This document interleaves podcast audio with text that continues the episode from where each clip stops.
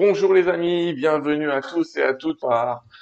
Bonsoir, bonsoir, très content de vous recevoir à nouveau sur cette chaîne. Je vous remercie encore de l'accueil que vous réservez, euh, comme toujours, à nos invités.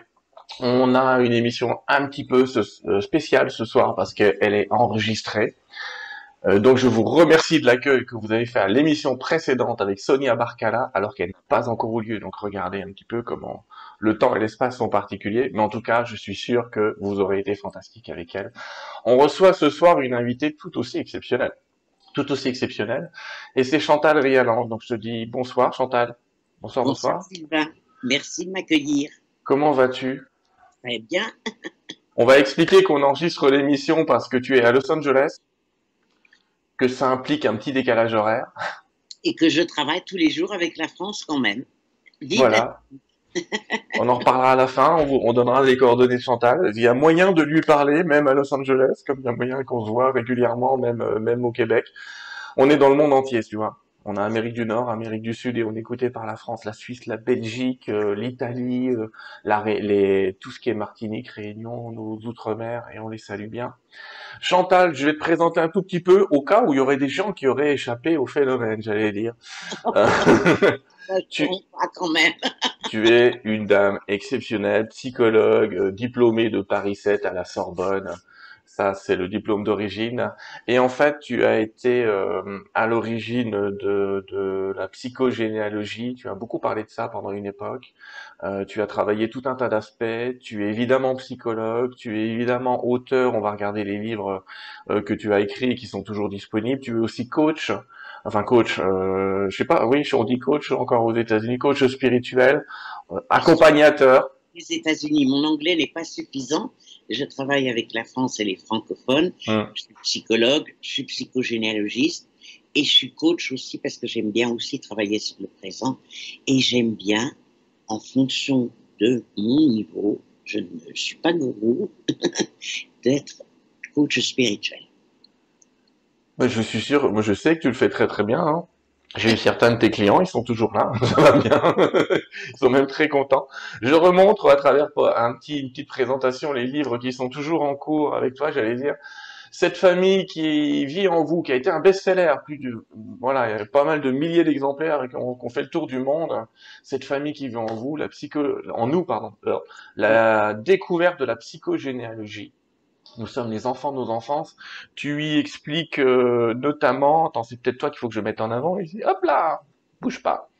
Ça y est, te voilà. Tu y expliques dans ce livre un petit peu comment euh, notre famille, nos ancêtres même parfois, peuvent avoir une influence sur notre comportement. Tout à fait. En fait, on serait, à part la génétique, on serait tout à fait différent si on avait été élevé par les voisins. Oui, Heureusement, on n'a pas été élevé par les voisins. Parce qu'en fait, on a, on fait des, quand on naît, quand on est nommé, quand on a des prénoms, quand on nous donne malheureusement des étiquettes, tout ça, ce sont des projections. Nous, on s'identifie à ce que c'est qu'être un homme, être une femme, avec nos parents, avec mhm. euh, l'ensemble de la famille, et on va répéter ou faire le contre-scénario. L'originalité, oh, l'originalité de la psychogénéalogie, c'est deux choses. Première chose, il n'y a pas que papa et maman qui comptent. C'est intéressant. Il y a aussi nos frères et sœurs, il y a nos oncles, nos tantes, nos grands-parents, voire nos arrière-grands-parents. Et parfois, des gens non reliés génétiquement, comme euh, des voisins, comme un professeur, comme euh, une nounou, etc. La deuxième originalité de la psychogénéalogie, c'est que ça permet de pardonner. Alors, je le dis tout de suite, personne ne peut pardonner. Comment, Chantal, vous osez dire des choses pareilles avec tout ce que j'en ai bavé, avec tout ce qu'ils ont fait, avec. Euh, c'est pas possible pardonner. On pense que c'est nier notre souffrance, alors c'est pas du tout. Il faut la reconnaître pour pouvoir pardonner. Et c'est permettre n'importe quoi. C'est pas vrai du tout non plus. Pardonner, on ne le fait pas pour l'autre, on le fait pour soi. Pourquoi? Parce que tant qu'on n'a pas pardonné, tant, pardonner, c'est pas nier, tant qu'on est encore dans la souffrance, dans la réaction, on va reproduire inlassablement. Et on va se faire du mal à soi, pas aux autres. C'est un, domaine fantastique. On va l'exploiter peut-être dans une autre émission, la psychogénéalogie. Le mot est compliqué à dire. Euh, et, c'est génial que tu nous fasses une petite introduction comme ça. Ça fait un petit peu teaser et je pense que tu as intéressé plein de gens. Parmi tes autres livres se trouve aussi euh, Vivre mieux grâce à la psychogénéalogie. Vous avez l'immense pouvoir de changer votre vie qui est un livre quand même qui permet aux gens d'avoir un regard différent sur leur existence, complètement. Ça, c'est le spirituel. Ouais et puis euh, faire de la vie votre meilleur ami.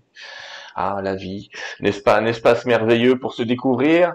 Et ce que je voulais te dire, c'est aujourd'hui, on a une émission qui s'appelle L'amour est la seule solution. Tu m'as proposé ce titre, ça a été une évidence à un moment, peut-être pas au début, mais après c'est devenu une évidence.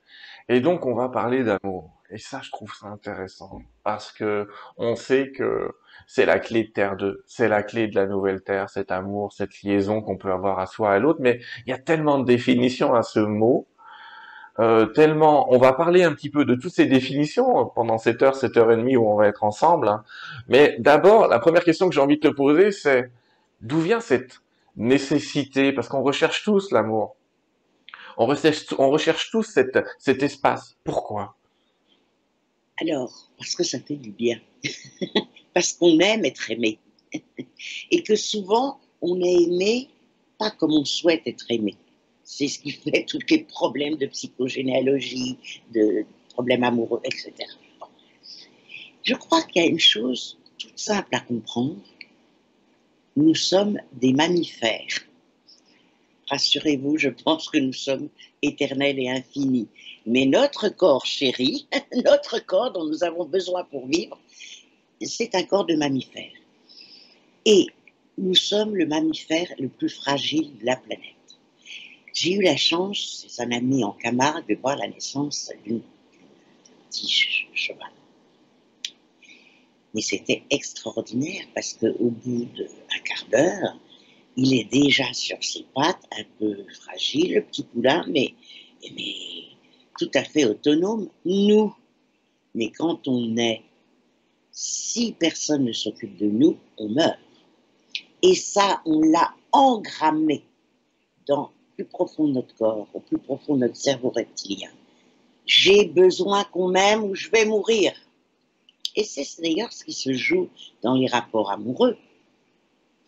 Combien de fois on rencontre, une femme rencontre un homme, et puis il y a toute la culture, on doit rencontrer un homme pour être heureux.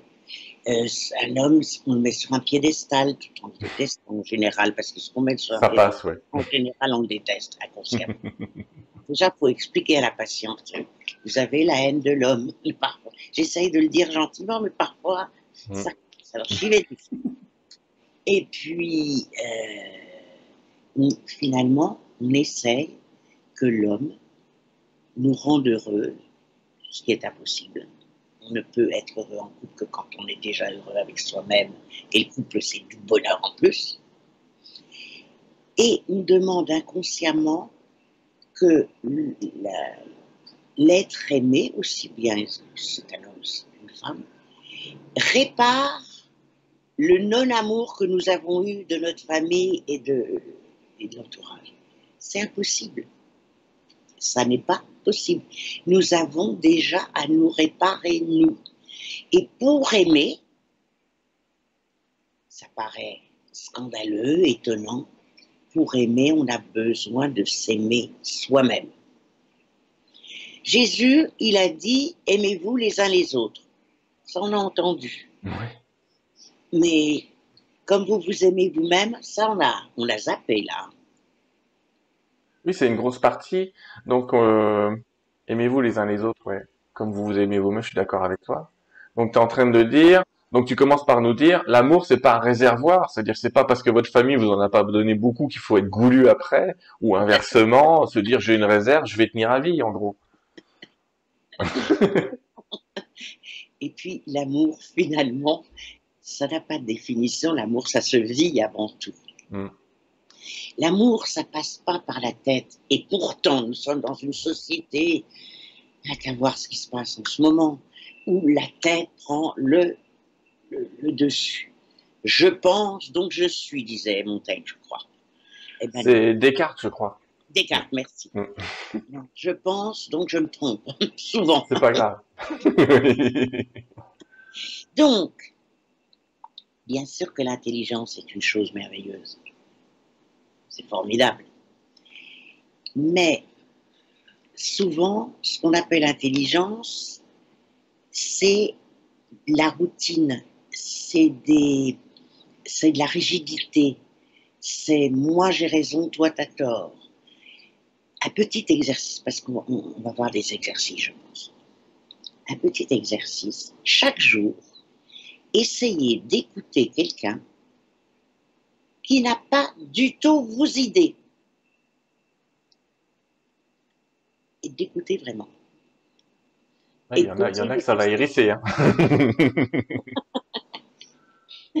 J'étais comme ça dans un Uber à Los Angeles.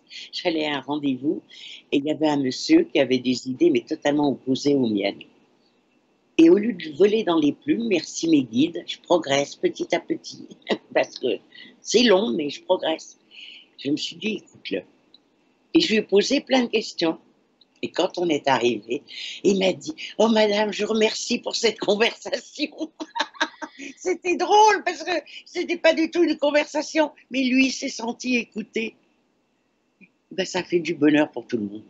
Parce que la seule façon de vérifier si on est dans l'amour ou pas, c'est que ça fait du bien. Dès qu'on souffre par amour, c'est qu'il y a quelque chose qui va pas. Et malheureusement, on se fait beaucoup souffrir par amour. Oui, c'est aussi le risque. Oui, parce que par exemple, dans l'amour amoureux, ben, quand on est nu dans les bras de quelqu'un, on a enlevé ses vêtements. Normalement. oui, en principe. Donc, on est vulnérable. Donc, on redevient fragile, on abaisse sa carapace et on redevient, finalement, on redevient un petit enfant. Et ça peut faire très mal. Ça peut faire très mal, ouais. Mais alors dans ce cas-là, toi tu dis que finalement le, bouclier c'est l'amour de soi. Mais il y a beaucoup de gens, pour revenir là-dessus, qui te disent euh, mais comment euh, je me sens pas digne, enfin je, sais pas, tu vois, tu vois tout ce qui traîne autour de l'amour de soi ou qui, quels sont les, les ennuis, quelles sont les embûches autour de cet amour de soi? Ah c'est terrible. Alors, je crois que finalement, on n'arrive pas à s'aimer parce qu'on se l'est jamais proposé. C'est un peu bizarre de dire ça, mais on nous a enseigné depuis le sein ou le biberon, ou les deux, à douter de nous, à douter de la vie, Or, je crois que la première chose pour la confiance en soi, de l'amour de soi, c'est avoir confiance en soi. Quand on est malheureux en amour et qu'on a fait vraiment le tour, il faut d'abord voir s'il n'y a pas des choses à travailler. Parce que si on n'a pas travaillé certaines choses, avec la dame numéro 10 ou avec le monsieur numéro 10, on retrouvera ce qu'on a à travailler et qu'on n'a pas travaillé une fois qu'on a fait le tour et qu'on voit que c'est pas possible de vivre à deux, bah, quittons-nous. Ah oui, mais la peur de la solitude, l'incertitude financière, qu'est-ce qu'on va dire, qu'est-ce qu'on va penser, etc., etc. Donc, s'aimer, c'est se dire, je, je me suffis à moi-même. Alors, c'est très complexe parce qu'on ne se suffit pas à soi-même. La richesse de la vie, c'est le partage avec tous les autres et c'est être tous ensemble. Mais être tous ensemble, ça ne veut pas dire vivre avec un ou une perverse narcissique qui va nous torturer. C'est pas le but. Le, pervers et la perverse ou la perverse narcissique, ils ont une, mission, je ne pas trop ce terme, mais une utilité, on va dire nous font travailler sur nos failles, parce que ceux-là, ce sont des lasers pour voir nos failles. Les exploiter. Oui. Et donc, euh, ils nous font travailler. Mais c'est pas la peine de travailler toute une vie ce qu'on peut travailler en très peu de temps. Parce que on se fait souffrir. Ça sert à rien. Et dans la confiance en soi, euh, Chantal, euh, est-ce qu'on doit réparer, entre guillemets, ceux qui ont détruit cette confiance dans notre enfance ou la reconstruire depuis le moment présent sur autre chose, à ton avis? Est-ce que c'est les deux? Euh, Est-ce qu'il n'y a pas de secret? Moi, je demande souvent à mes patients de faire la liste des phrases qui tuent. Tu nous donnes des exemples de phrases qui tuent? Euh, tu es intelligent, mais ta sœur est belle. Ça a l'air d'être une phrase gentille. C'est Mm. très tueur. La belle se rend idiote à 40 ans ou 50 ans, et le- la jolie se sent. Non, l'intelligente se croit moche. Euh, Tu n'arriveras jamais à rien tu n'arriveras jamais à rien. Tu travailles pas assez. Tu crois que ça va t'arriver tout cuit dans le bec. Euh, la vie, c'est difficile. La vie, c'est une cuillère de merde qu'on mange tous les jours. C'est très fréquent, cette phrase-là. Ah Ça, bon le programme. Ah, Dieu merci, j'y ai pas eu droit. Euh, personne ne voudra de toi. T'es ni intellectuel, ni manuel. Euh, Et on en fait quoi? Parce qu'il y en a plein, j'imagine, mais t'en fais quoi? Une fois qu'il a fait sa liste, le monsieur ou la dame déjà, une fois, parce qu'on l'a en- engrangé sans avoir fait la liste. Mm. Fois qu'on fait la liste, on voit ce qu'on a réussi. Ce qu'on a, autrement dit, on voit que ce qu'on nous a dit est faux et qu'on a fait plein de choses. Donc, une fois qu'on a fait cette liste-là, on fait aussi la, liste de ce qu'on a réussi et on essaye d'inverser et on essaie de comprendre pourquoi les gens nous ont dit ça, notre père, notre mère, notre famille. Parce que ça, il y a une phrase extraordinaire dans les quatre alcors Toltec ne prenez jamais rien contre vous. Je ne prendrais rien personnellement. Ouais. Ça, c'est formidable parce qu'une fois qu'on a compris que les gens agissent, c'est ça l'intérêt de la psychogénéalogie, parce qu'on va regarder comment nos parents, quelle était l'enfance de nos parents, comment ils ont grandi, qu'est-ce qu'ils ont eu comme rapport avec leurs propres parents. Donc, ils reproduisent le malheur qu'ils ont vécu finalement, ou les limitations qu'ils ont vécues. Donc, quand on nous dit quelque chose, il faut voir qui nous le dit et pourquoi. Et ça, ça peut vraiment aider. D'accord.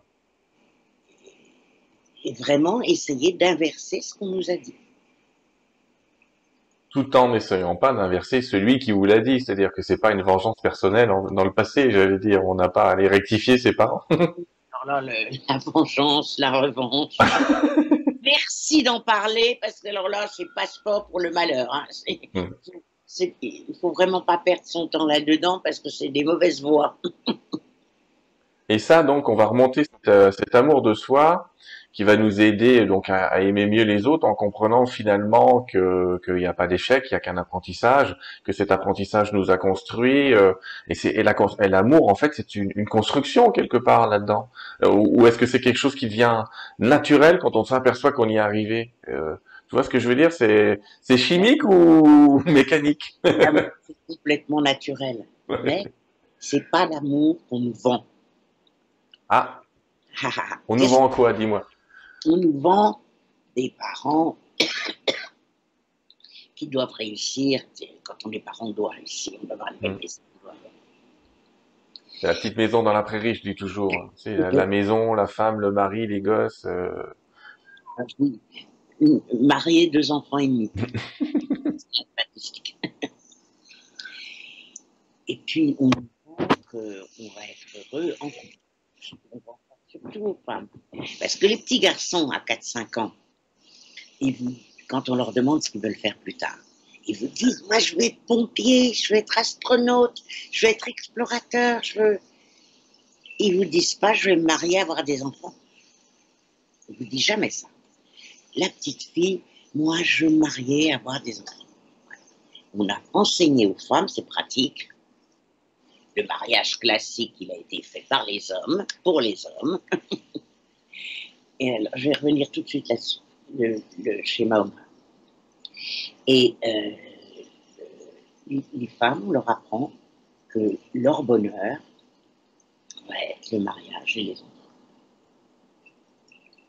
Et on ne leur apprend pas qu'elles ont des choses aussi à réaliser dans la société, etc. etc. Alors, une des plus haines les plus tenaces, moi j'appelle ça le racisme archaïque, c'est la haine entre les hommes et les femmes. D'accord. Un jour, j'achète un très joli euh, presse orange. Bon, J'ai appris depuis qu'il faut mieux manger les oranges avec la peau. C'était un très joli, une très jolie sphère et j'arrivais pas à l'ouvrir. Et je me suis dit, un connard de mec qui a créé cette, machine. C'est tout simplement, je ne savais pas m'en servir. Et le connard de mec, il avait beaucoup de talent parce que c'était très joli. non. Euh, au volant aussi, il y a la même chose. C'est archaïque. Alors, il y a une chose qui est merveilleuse pour s'en sortir de cette haine et de ce racisme. Nous avons tous, que nous soyons hommes ou que nous soyons femmes, un homme et une femme intérieure. L'homme intérieur, c'est ce qui va nous permettre la structure, la discipline, la construction Saturne et Jupiter en astrologie. Et la femme intérieure, ça va être nos ressentis, notre sensibilité, notre euh, empathie. Finalement, l'amour, ça commence pas du tout avec l'intellect. L'amour, ça commence avec l'intelligence du cœur. Ah, Ça, commence avec je suis un être humain, tu es un être humain, qu'est-ce que je ressens de toi? Qu'est-ce que je perçois de toi? Qu'est-ce que je peux faire avec toi? Mais quand euh, on, parle des gens, les gens dire Oh, c'est un jeune brillant, elle a fait de bonnes études, elle réussit bien dans la vie. Oh, elle, elle a eu euh, trois enfants, elle a vraiment fait une famille formidable, etc. On vous dit jamais quelqu'un a du cœur. C'est rare. en Europe, oui.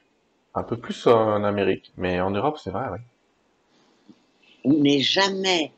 euh, moi, je, je sais que j'ai j'ai recherché des hommes intelligents. Ah, ils étaient intelligents. Et oui, mais j'ai pas cherché des hommes qui savaient aimer. Embêtant. Il leur manquait l'essentiel, mais ça, j'ai prend du temps pour comprendre ça. Donc, c'est important de l'enseigner aux enfants le plus possible. Ce qui compte, c'est le cœur. Est-ce que tu penses que les enseignements actuels qu'on essaye de donner, non genrés, non différenciés, qui vont même parfois en France jusqu'à créer des écritures inclusives, euh, c'est la bonne solution?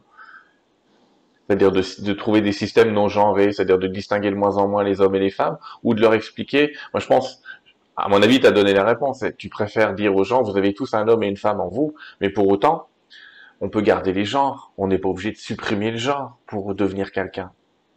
Mais c'est- Alors, j'étais pas trop au courant de ça.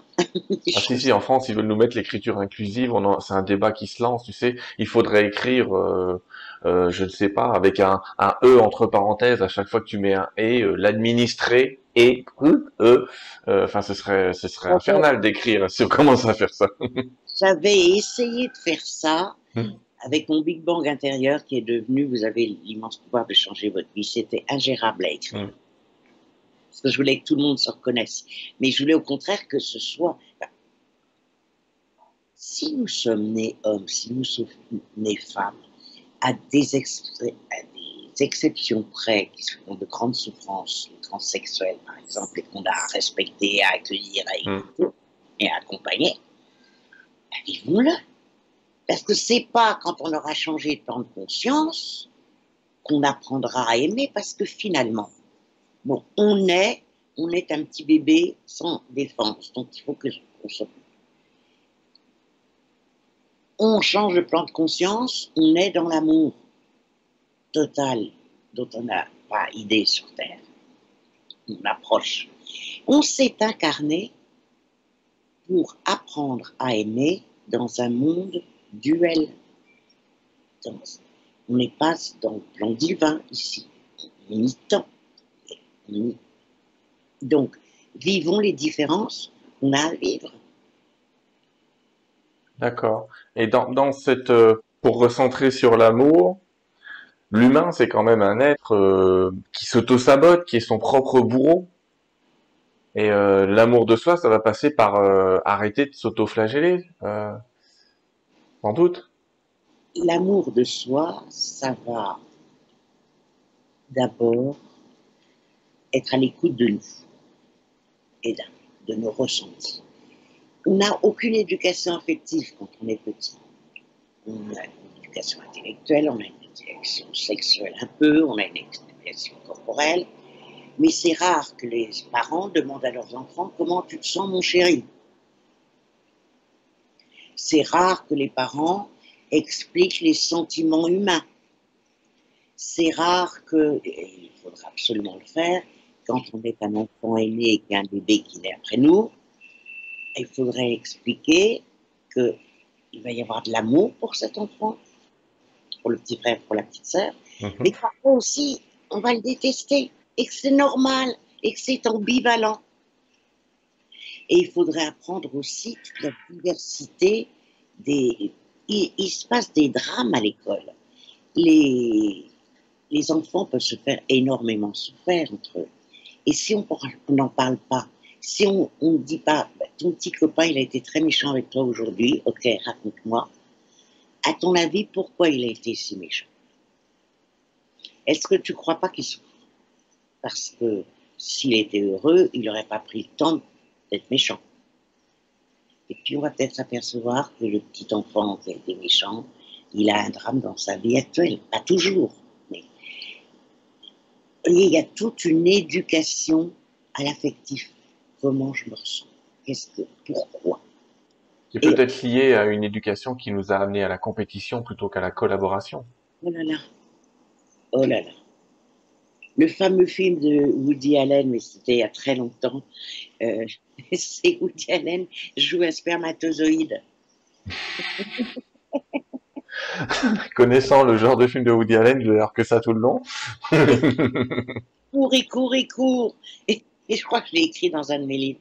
Et alors qu'on sait très bien que pour qu'il y ait une fécondation, il faut qu'il y ait beaucoup de spermatozoïdes. C'est pas le petit vainqueur contre tous, c'est mmh. tous ensemble. C'est ça la vie, tous ensemble.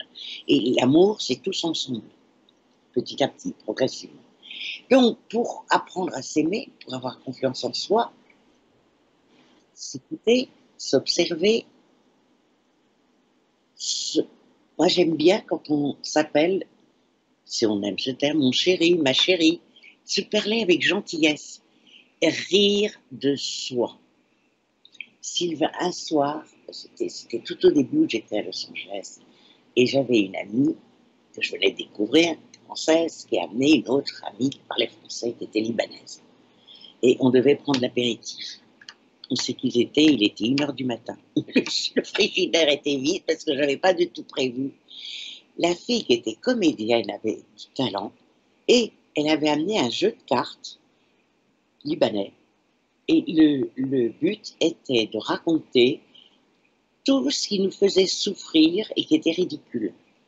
J'ai passé une des meilleures soirées de ma vie. Qu'est-ce qu'on a ri de soi? Une fois qu'on commence à rire de ses défauts, il y a une énergie qui explose. Comme j'étais à Paris, je faisais un stage qui s'appelle, parce que j'aime bien rire, Vivre ses diables. J'aime mieux vous dire que samedi matin, les gens étaient un peu tendus, on va dire. À la parisienne, oui.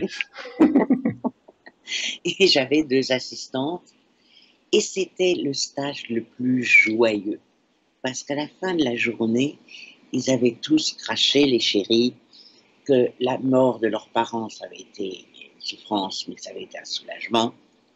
Aussi, parallèlement, l'ambivalence, qu'ils avaient tous en douce essayé de faire du mal à leur petit frère ou la petite sœur, etc., etc. Et s'est aperçu que tout ce qui était cacaboudin, bah, refoulé, mis sous le tapis, parce que il faut pas, c'est mal, et ben, tout le monde était pareil. Et le lendemain, il y avait une joie une créativité extraordinaire, parce qu'on passe énormément de temps à mettre sous le tapis ce qu'on ne veut pas voir. Et à le conserver sous le tapis. Non seulement le mettre, le mettre c'est une chose, mais on crée des structures pour bien garder ça bien profond. Il, y a, il y a un livre extraordinaire qui s'appelle L'âme délivrée, avec Michael Singer, qui explique que c'est comme une épine qu'on a. Comme on ne veut pas souffrir, ben, on fait tout le tour de l'épine, ça finit par se scléroser, etc. etc. Très intéressant. S'écouter, se comprendre, rire de soi, se parler avec gentillesse, faire. On veut toujours le but. C'est pas le but qui est important, c'est le chemin. On, est en chemin un petit peu chaque jour. Ouais. en spiritualité, on parle souvent du chemin de Compostelle. Je fais une petite parenthèse, on discute, on est entre nous, hein, personne ne regarde, ou presque, ou presque. Et souvent, je dis, euh, je parlais du chemin de Compostelle, je disais, si les gens ils voyaient l'église de Compostelle avant de faire le chemin, ils feraient peut-être pas 10 kilomètres parce qu'elle est jolie cette église, mais c'est pas franchement la plus jolie du monde, l'église de Compostelle. Mais les gens ont oublié que le chemin été euh, les aventures qu'ils ont vécues sur le chemin, c'est ça qu'ils vont raconter après. Ils vont pas raconter, euh, oui, on était à l'église, on nous a tamponné notre carnet, euh, il y a trois vitraux qui sont bien, voilà, la Chartres elle est plus jolie, mais tu vois ce que je veux dire? Effectivement, tu es en train de nous dire, l'amour c'est le chemin aussi, c'est pas que la destination. C'est ça qui est la grosse différence entre les hommes et les femmes d'ailleurs. Les, hommes sont très destination et les femmes plutôt chemin. Quelque part, on voit ça quand ils se mélangent, j'allais dire.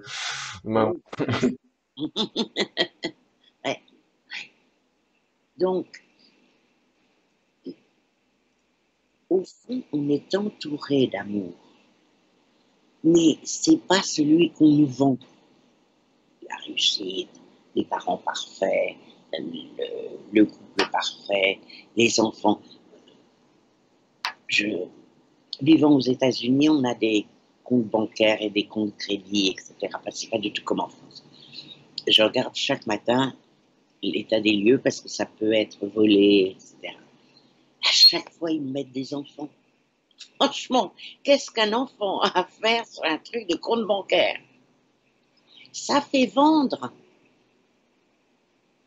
Ah oui, tu veux dire en publicité à l'écran Oui, je suis d'accord. C'est pareil pour moi au Canada. Oui, ils mettent des gosses partout. Donc en fait. des gosses, attention, hein, pas, les gosses en mots canadiens, hein, euh, en français, les enfants. parce qu'au Canada, les gosses, c'est plus bas. Ah bon? C'est des parties, oui. C'est ah. des parties intimes de l'homme, les gosses au Canada. Donc euh, quand tu dis montre-moi tes gosses, euh, ça le fait pas de trop. Mais en France, c'est les gamins, c'est les enfants. Donc, euh, on va faire attention à ce qu'on dit. Effectivement. Fait vendre les enfants, ça paraît être l'amour, euh, une histoire d'amour euh, non conditionnel. Tu vois, on rentre un petit peu dans l'amour inconditionnel avec ça. Parce qu'on est entouré de d'amour, d'occasions d'amour. Bon, on est entouré quand même, même en ville, il y a quand même de la nature. C'est quand même très beau cette planète. Magnifique. Euh, l'abondance. On a toujours peur de manquer. Il y a un truc à faire sur l'abondance.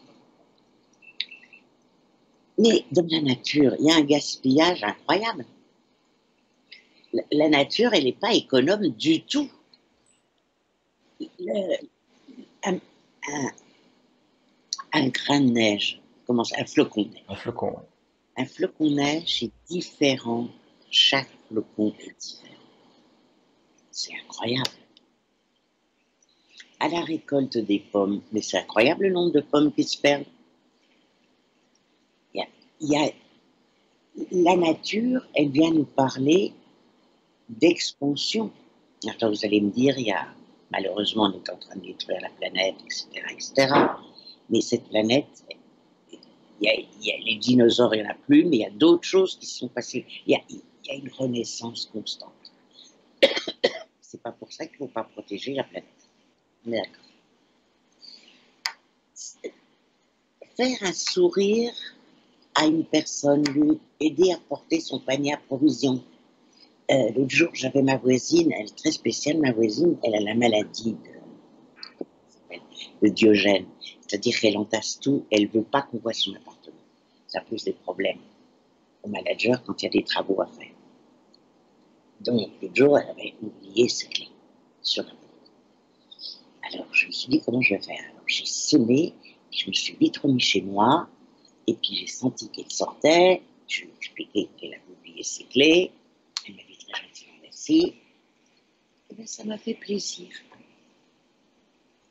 Je suis pas chouette avec ma voisine, parce que comme elle est très spéciale, c'est une dame très âgée, un peu aveugle, qui devient aveugle, je pourrais l'aider davantage, mais je sais pas comment l'aider parce que parfois elle dit bonjour, parfois elle dit pas bonjour. Et j'avais demandé au manager qui m'avait dit ne fait pas d'efforts spéciaux parce qu'elle est, très spéciale. Et ça m'a fait plaisir. C'est pas grand-chose. Mais il y a plein de façons de se faire plaisir tous les jours gratuitement. Parce que l'amour universel, c'est donner du bonheur. On ne verra jamais la personne. Et ils sont très, très courants du fait ici, aux États-Unis et au Canada. Les gens dans une file, ils vont se parler. Ils vont vous raconter toute leur vie d'ailleurs.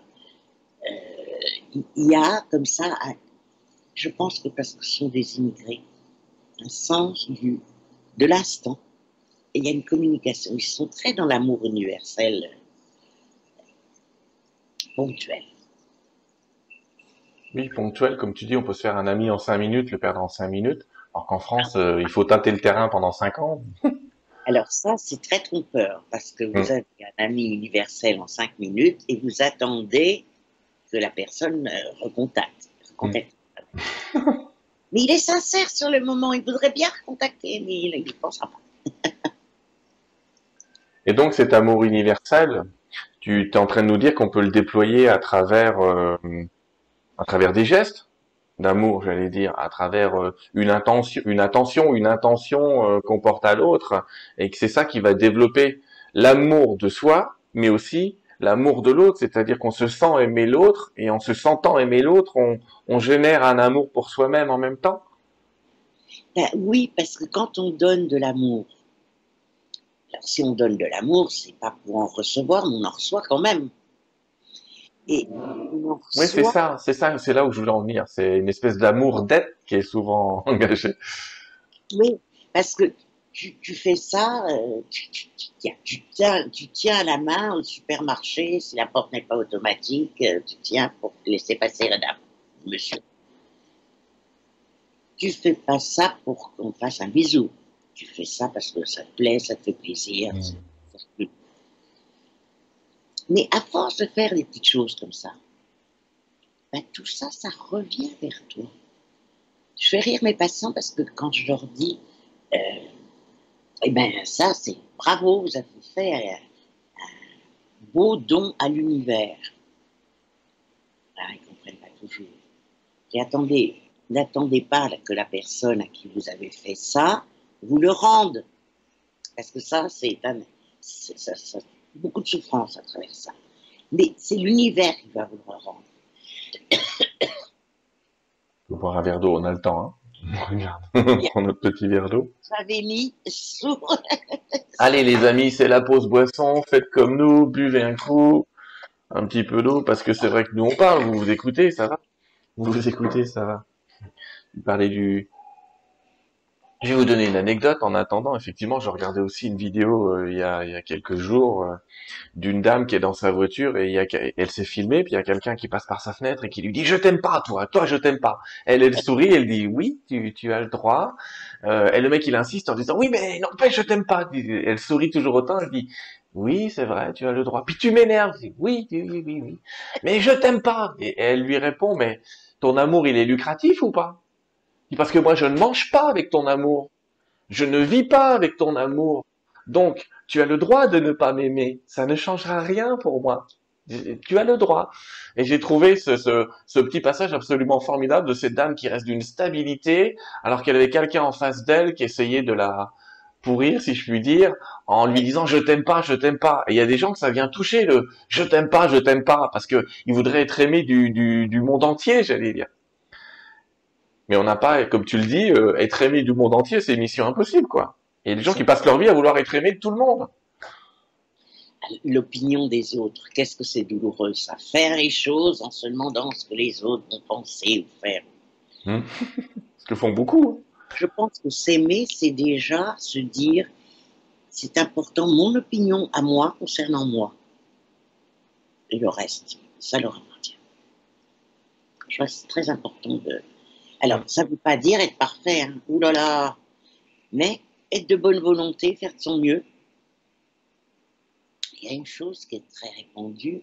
On dit, euh, on nous a appris dans le meilleur des cas, qu'il fallait faire aux autres ce qu'on aimerait qu'on nous fasse. à nous-mêmes, oui. C'est pas vrai, je pense. Alors, entièrement, oui. entièrement. On va nuancer. On va nuancer. Bien sûr que traitons les autres comme on aimerait qu'on nous traite. Mais l'autre, il n'a peut-être pas du tout besoin de ce que je pense qu'il a besoin. L'autre est différent. Je crois qu'une fois qu'on a compris que nous sommes tous ensemble et que nous sommes chacun unique et différent, effectivement, tu te dis si, si je suis masochiste, donc je vais aimer qu'on me fasse du mal. Si je commence à faire aux autres ce que j'aimerais qu'on me fasse, ça va être un monde particulier. C'est bien, tout à l'heure, tu citais les accords Toltec. Le, euh, le deuxième, c'est tu ne prendras rien personnellement. Et le troisième, c'est tu ne feras pas de suppositions. C'est-à-dire, tu ne commenceras pas à réfléchir à la place de l'autre. Tu le laisseras libre. Et dans ce que tu dis, l'amour, puisqu'on revient, on ressent sur l'amour. L'amour, c'est quelque chose qui libère, qui laisse l'autre libre. Donc, qu'est-ce que tu penses de, d'où ça vient cette histoire d'amour euh, pour le coup conditionnel? C'est je t'aime si tu ranges ta chambre je t'aime si tu sors les poubelles je t'aime euh, euh, effectivement là, là on, force l'autre à aimer on force l'autre enfin on conditionne. C'est c'est terrible cette pression qu'on se met tous à à encore une fois on recommence vouloir plaire, pas répéter les schémas de l'enfance. Il y a des gens là, on n'a personne dans le chat puisque l'émission est enregistrée, je le rappelle, mais je suis sûr qu'il y en a qui m'écriraient, mais moi j'ai passé ma vie à essayer d'aimer les autres, je, je, leur ai tout donné, ils m'ont rien rendu. Mais ces personnes-là, la plupart du temps, quand on étudie leur comportement, tout était plus ou moins conditionné quand même, conditionnel. Si, bien sûr. Encore une fois, je crois, pour être très pratico-pratique, la voie, le chemin, c'est quand on se sent bien. Et c'est ne pas chercher à ce que ça se soit rendu.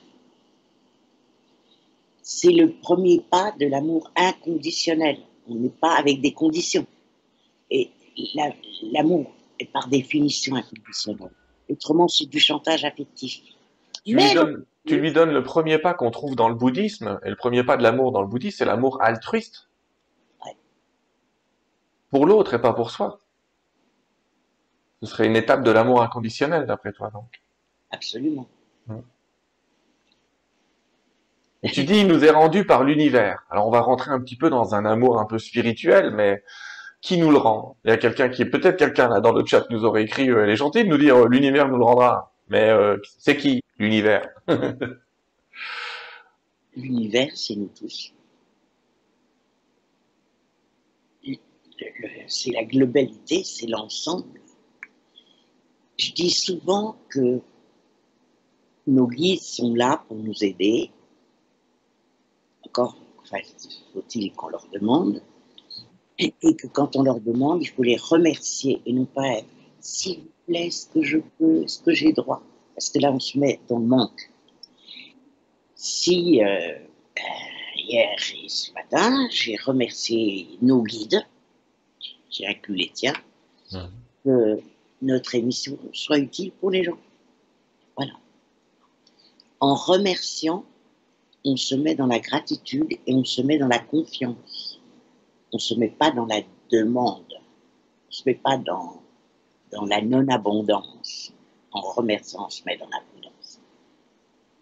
Oui, tu, tu, parlais dans une de tes interviews, on, donnera tout à l'heure les sites de référence où on peut trouver tes interviews, mais tu parlais dans une de tes interviews du livre de Rona Byrne qui s'appelait Le Secret, euh, qui a donné un film, et Rona Byrne, elle a écrit un deuxième livre, je ne sais pas si tu le sais, mais qui s'appelle La Force de Gratitude. La force de la gratitude, qui vient quand même compléter le secret, qui était un peu impermanent dans le secret, c'était la pensée magique, pense tout le temps à la même chose et tout va bien se passer. Il faut que je sois mesuré. Oui, mesurons. mesurons. Je suis sur un chemin lentement pour essayer de ne pas voler dans les plumes quand je suis pas d'accord. C'est bien. C'est plutôt une bonne idée. Alors, je vais dire très calmement que le secret, et malheureusement, ça a été félicitations quand même parce qu'ils ont eu un succès planétaire. Ça a été un énorme effort de marketing. Il y a quelqu'un qui a fait un procès à Abraham X parce qu'ils n'ont pas été payés du tout. Ah. Bref. Easter et Abraham X, exact. Et euh, Esther. Esther, oui. Et c'est pas ça. Ce qui me semble le plus important dans cette histoire, c'est que euh, Wendayer, avant qu'il ait sa crise cardiaque, quand il est mort, après s'être guéri d'une leucémie par un, par un a dit le, la, la loi d'attraction, ce n'est pas attirer ce que l'on veut, c'est attirer ce que l'on est. C'est deux choses totalement différentes. Donc, c'est pour ça que le, secret a tendance à me mettre en colère. Voilà. Parce que c'est pas ça. Il y a quelque chose qui n'est pas compris. C'est de la pensée magique, comme tu dis très justement. Alors, il y a deux choses qui nous arrivent. Il y a ce qu'on a défini avec nos guides avant de nous incarner. J'ai une patiente qui m'a fait hurler de rire. Elle m'a dit Chantal, je pense que ce jour-là, mes guides avaient trop bu. oui. Le pire, c'est que souvent, pour avoir vu ce genre de réunion dans ma tête, c'est souvent celui qui va s'incarner avec les guides qui sont derrière en disant T'es sûr que tu veux faire ça? C'est souvent malheureusement l'inverse. Alors, on a choisi des choses, les grandes lignes de notre vie. À noter d'ailleurs une chose intéressante. Dans les grandes lignes de notre vie, il y a aussi notre santé. En bonne scie, à 30 ans, je disais, si quelqu'un fait un cancer, il y a un processus psychologique ce qui n'est pas, faux. Mais je dirais maintenant qu'il y a aussi parfois une âme qui choisit d'avoir un cancer pour évoluer et que c'est pas. J'ai un adorable patient, je, vous recommande, mais c'est mon personnel. J'ai été fascinée par une série sur Netflix qui s'appelle The Surgeon's Cut. Ça veut dire la, coupure du, des, mm. chirurgien. C'est accessible en français, il y a des sous-titres. Et c'est quatre chirurgiens, et il y en a un, c'est mon chouchou, c'est, j'adore son nom, Skifos Nicolaides, qui a été le, le, le créateur de la chirurgie fétale. Et il a des choses dans son arbre généalogique le mien, pour bref, j'ai une, affection particulière pour ce monsieur que je connais très jamais. Et il a un cancer du sang, qui est assez sérieux, il a dû faire une chimio, etc. Et je parlais de cette série avec mon patient, qui m'a dit, oh, je l'ai vu, j'ai trouvé passionnante cette série, mais euh, celui qui fait les opérations des bébés, des fœtus, il y a certainement quelque chose qui ne va pas dans sa vie parce qu'il a un cancer. Je lui ai dit, c'est un peu. Réducteur. But de, but de décoffrage. Je plus ça. mais je lui ai dit, mais essayez d'avoir une vie qui ne vous donnera pas de cancer. Je suis d'accord avec ça. voilà. Donc, euh, nous avons décidé avec nos guides des grandes lignes de notre vie. Ça, c'est immuable. Mais, parce qu'il faut quand même bien se rendre compte que la plupart du temps, même si on ne peut pas le reconnaître, on fait notre valeur nous-mêmes. Ben, du genre, je l'ai aimée, j'ai tout fait pour elle et j'ai rien reçu, etc. etc. La vie de tous les jours, elle n'a pas été décidée à la minute avec nos vies. La vie de tous les jours, si nous émettons de l'amour, de la patience, des choses positives, on va émettre tout ça. On va émettre ce que, dans l'univers, ce que nous sommes, ce que nous ressentons. Et là, si, c'est tout simple à comprendre. On se lève le matin de bonne humeur.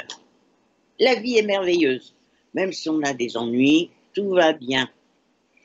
On se lève du mauvais pied et on n'a pas compris qu'on pouvait travailler là-dessus et changer, qu'on n'est pas obligé d'être de mauvaise humeur toute la journée, ben notre journée va être odieuse. On crée ce que l'on aimait. Et ça, c'est très important à comprendre.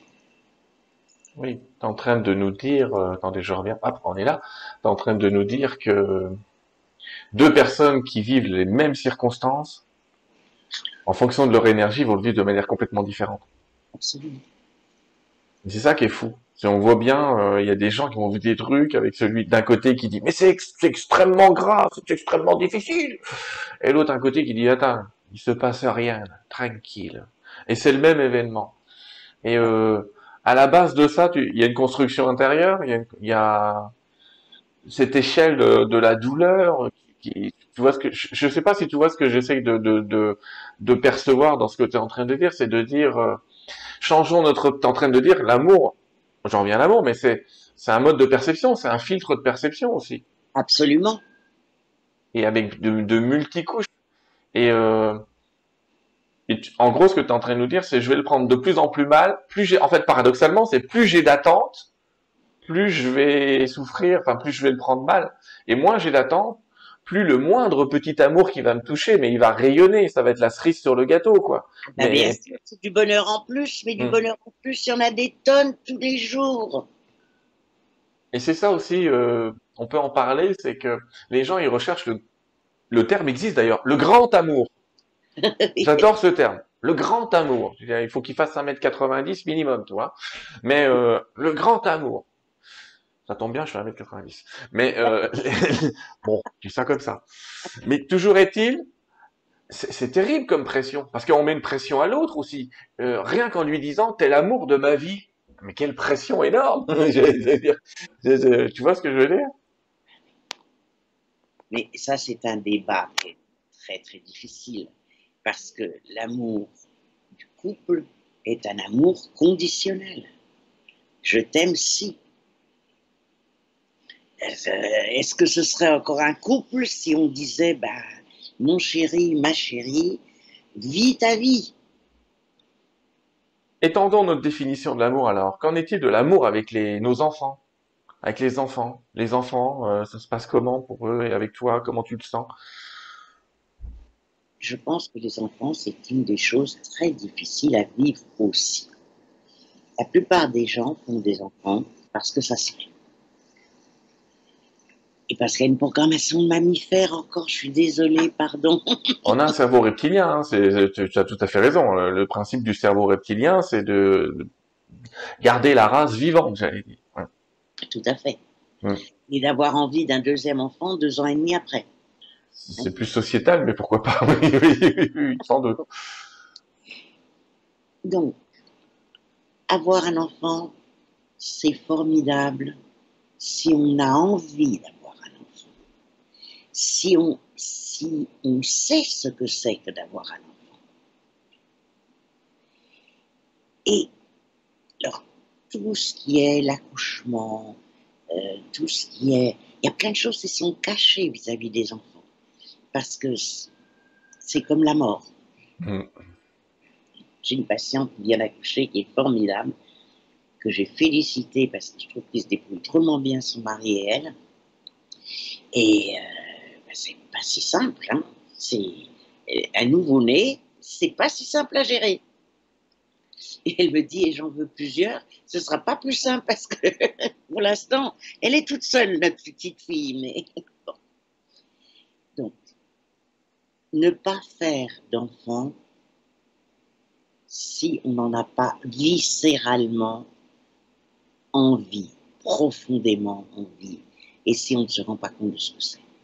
Après, c'est formidable. C'est tout nouveau, tout nouveau que certains parents prennent conscience qu'ils sont là pour accompagner leurs enfants. Et c'est pas parce que l'enfant est né d'eux qu'ils doivent reproduire l'idéal qu'ils ont dans la vie. parce que dans, dans le moins bon des cas, l'enfant est une reproduction de nous. Ben non, l'enfant n'est pas une reproduction de nous. L'enfant, c'est une âme qui a choisi de s'incarner chez nous pour qu'on évolue ensemble. Et on est là pour l'accompagner. On n'est pas pour vouloir qu'il fasse ce qu'on n'a pas pu faire, par exemple. C'est très fréquent. Euh, l'enfant euh, doit faire de la danse ou du solfège parce que les parents n'ont pas pu faire, euh, etc.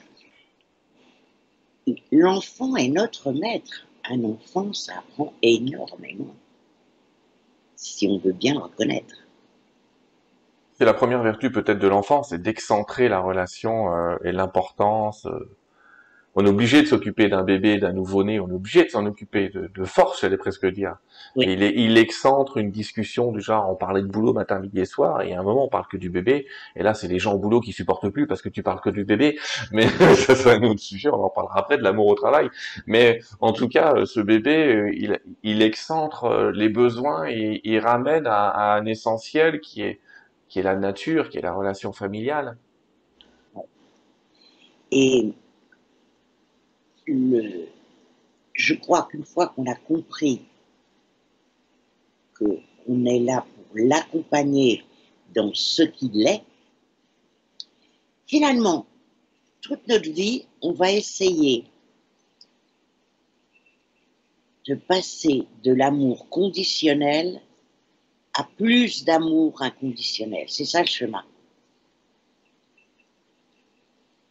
Tant qu'on est dans l'amour conditionnel, on est malheureux. Quand on approche petit à petit un peu plus d'inconditionnalité, je ne sais pas si ça se dit. Oui, oui, ça doit se faire. On se sent mieux. Tout ce que vous allez donner, vous savez, on peut vivre une vie merveilleuse euh, sans avoir une belle maison, sans avoir un mari ou une femme, sans avoir d'enfant. On peut vivre des choses extraordinaires. On n'a pas besoin de tout ça. La base, c'est finalement d'être en connexion avec l'univers. L'univers, qu'est-ce que c'est? Nos guides, Dieu pour les gens qui croient en Dieu, etc. L'univers, c'est la somme de l'expérience. Et je pense que on ne peut pas aimer sans qu'il y ait une dilatation. Un jour, j'ai été très dans la gratitude. J'étais en train de me coucher et puis j'ai commencé à penser à mon immeuble, aux gens de l'immeuble. Mhm. Et je me suis sentie en union avec eux ce que j'appelle donner de l'amour universel. C'est une meilleure définition. Mhm. Puis je me sentais bien. Je me sentais très bien. Moi, j'adore me sentir bien. et euh, tant qu'à faire, je me suis dit, et la rue Et la ville Et puis après, je me suis dit, bah, les États-Unis. On va quand même pas s'imiter aux États-Unis, ce serait dommage. Et puis comme ça, euh, ben, c'était la planète. Je voyais la Terre. et puis je voyais l'univers. Puis je voyais aussi la nature, je voyais aussi les animaux.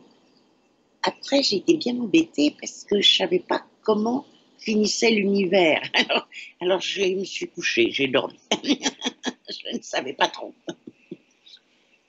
Et euh, ça m'a fait du bien. Et tu m'expliquais quand on a préparé la, notre interview. Euh, alors explique parce que moi je ne saurais pas bien expliquer parce que j'apprends ça avec toi. Il n'y a pas qu'à moi de l'apprendre. Donc dis, dis-nous, j'ai trouvé ça passionnant. je t'expliquais euh, une technique d'expansion de soi. Et euh, cette technique d'expansion du soi, de sa définition, c'est une technique que je vais résumer, un peu plus complexe, euh, enfin, pas très complexe, est simple. L'idée, c'est de se poser, effectivement, de se recentrer dans la première définition qu'on a de, soi, qui est euh, souvent le corps. Pour les gens, la plupart des gens, c'est le corps. Et puis, euh, de s'étendre et de continuer avec ce je suis, je suis le corps. Et puis de voir à l'intérieur de nous, euh, de ressentir d'abord, parce qu'on oublie cette notion de, de, sentiment, on est toujours habitué au, au corps, mais il y a aussi les émotions, et il y a une émotion qui dit oui, et qui étend un petit peu, une sorte d'accusé de réception qui dit oui. Oui, ok, le corps, c'est moi. Et de continuer cette définition à dire, euh, je suis, euh, par exemple, un état intermédiaire, une énergie qui m'entoure. La chaleur, tiens, qui est autour de mon corps. Juste la chaleur qui est autour de mon corps. C'est moi aussi, j'en suis le producteur. Alors c'est moi. Ok, très bien, c'est moi.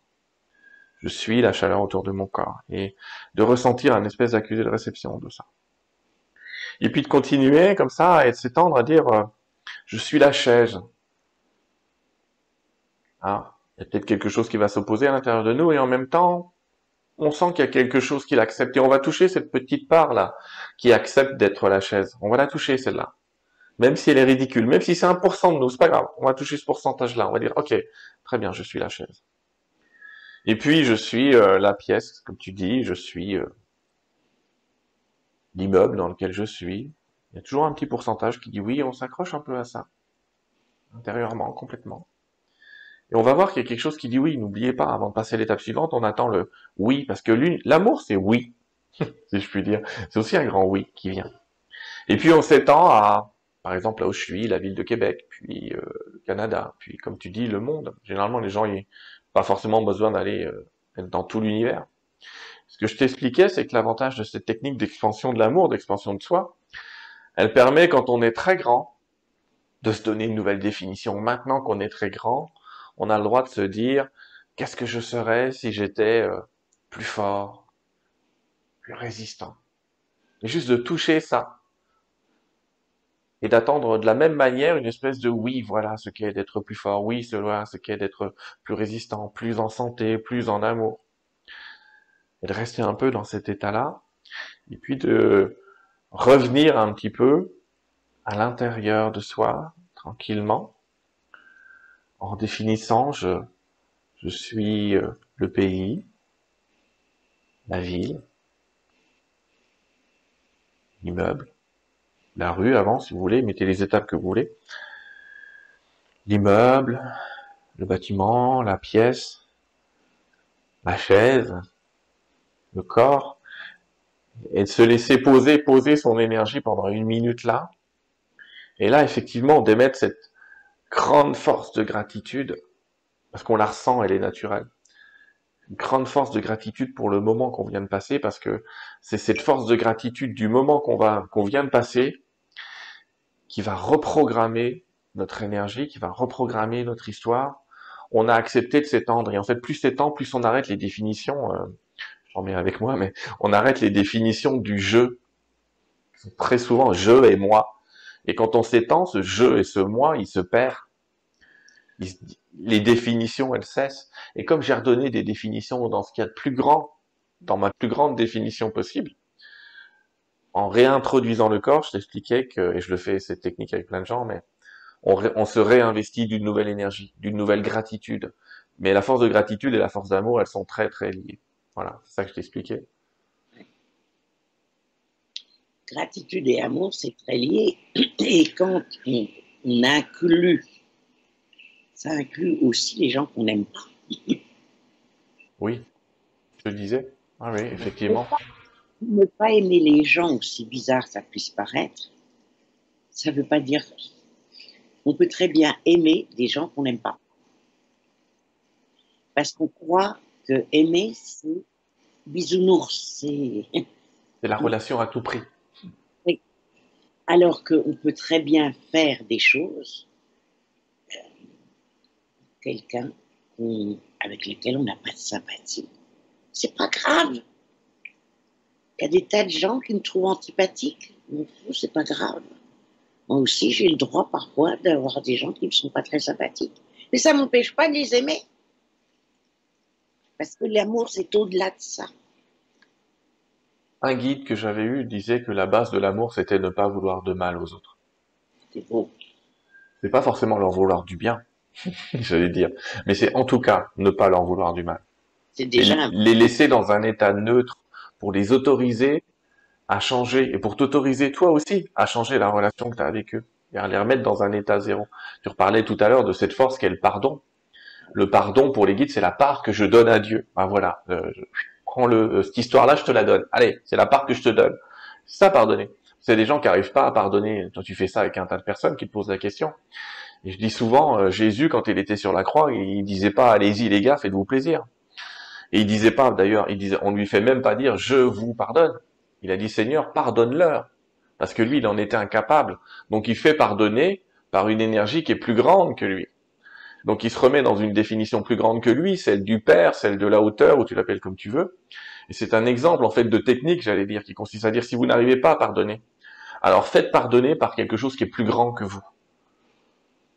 Parce que ça aura de toute façon un impact sur vous. Le fait d'avoir demandé le pardon pour quelqu'un d'autre, par quelqu'un d'autre, aura un impact sur vous de toute façon. Il y a une chose qui aide aussi, c'est de voir, pour aider à pardonner, sur le plan humain, psychologique. Parce qu'il y a deux plans, hein. il y a le plan psychologique et le plan spirituel. On n'en veut pas un diabétique, on n'en veut pas un paralysé, on n'en veut pas quelqu'un de malade, mais on en veut toujours à quelqu'un de névrosé. Parce qu'on pense que la personne fait exprès et qu'elle veut nous faire du mal. Mais la personne est malade. Un pervers narcissique jouit de faire souffrir n'importe quelle personne. Mais il souffre. C'est ce que dit ma femme, il n'y a pas de gens méchants, il n'y a que des gens qui souffrent. D'ailleurs, les gens qui souffrent entraînent de la souffrance pour les autres. Les gens qui sont heureux, ça ne les intéresse pas de faire souffrir les autres. Ils ont d'autres choses à faire bien plus passionnantes. Les gens regardent, euh, c'est- on, on est d'accord, sociétalement, les gens regardent des mauvaises nouvelles parce que ça les rassure. Ils se disent, ben tu vois, finalement, euh, moi ça va, je meurs pas de faim, je suis pas dans un pays en guerre, euh, je suis pas moitié mort dans un hôpital. C'est- terrible parce qu'en fait, au lieu de s'élever, on essaie de se comparer à quelque chose de pire. Ouais, ouais. Et on modifie pas sa souffrance, donc on rentre pas dans cet amour, dans cette compassion. C'est-à-dire que si on était tous en amour, je sais pas ce que t'en penses, mais je repense à une amie à moi qui est Geneviève Delpech, avec qui on fait une émission bientôt, les amis, euh, sur un autre sujet, mais elle, elle est, euh, elle voit, elle voit un enfant souffrir à la télé, elle souffre avec, quoi. Elle est vraiment en compassion, elle est, elle est très associée à ce sentiment-là qui est la compassion. Mais je pense que si on était tous pleins d'amour, on pourrait plus regarder un seul journal télévisé de nos jours. Ouais, ouais, ouais. Ce serait trop souffrant, ou en tout cas, on dirait qu'il faut faire quelque chose. Sauf que la technique européenne, c'est qu'est-ce qu'on fait pour ne plus jamais voir ça? Euh, Les Européens, ils vont répondre, on éteint la télé. C'est très complexe. Mm. Parce que souffrir avec quelqu'un, ça rajoute de la souffrance. C'est pas forcément la meilleure solution. Pas forcément la meilleure solution. Alors, je sais bien que compassion, ça veut dire euh, souffrir avec. Je préfère empathie. Oui. Qui consiste à reconnaître la douleur de l'autre, mais pas forcément souffrir avec. Voilà.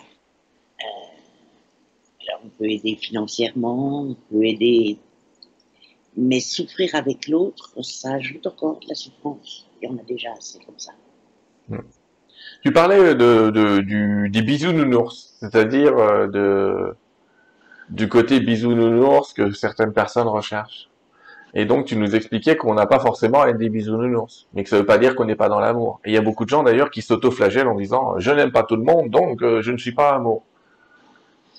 J'ai des patients adorables qui me disent Chantal, j'ai eu des pensées négatives. Chic, je leur réponds. Ils sont gentils, ils ne m'accrochent pas au nez.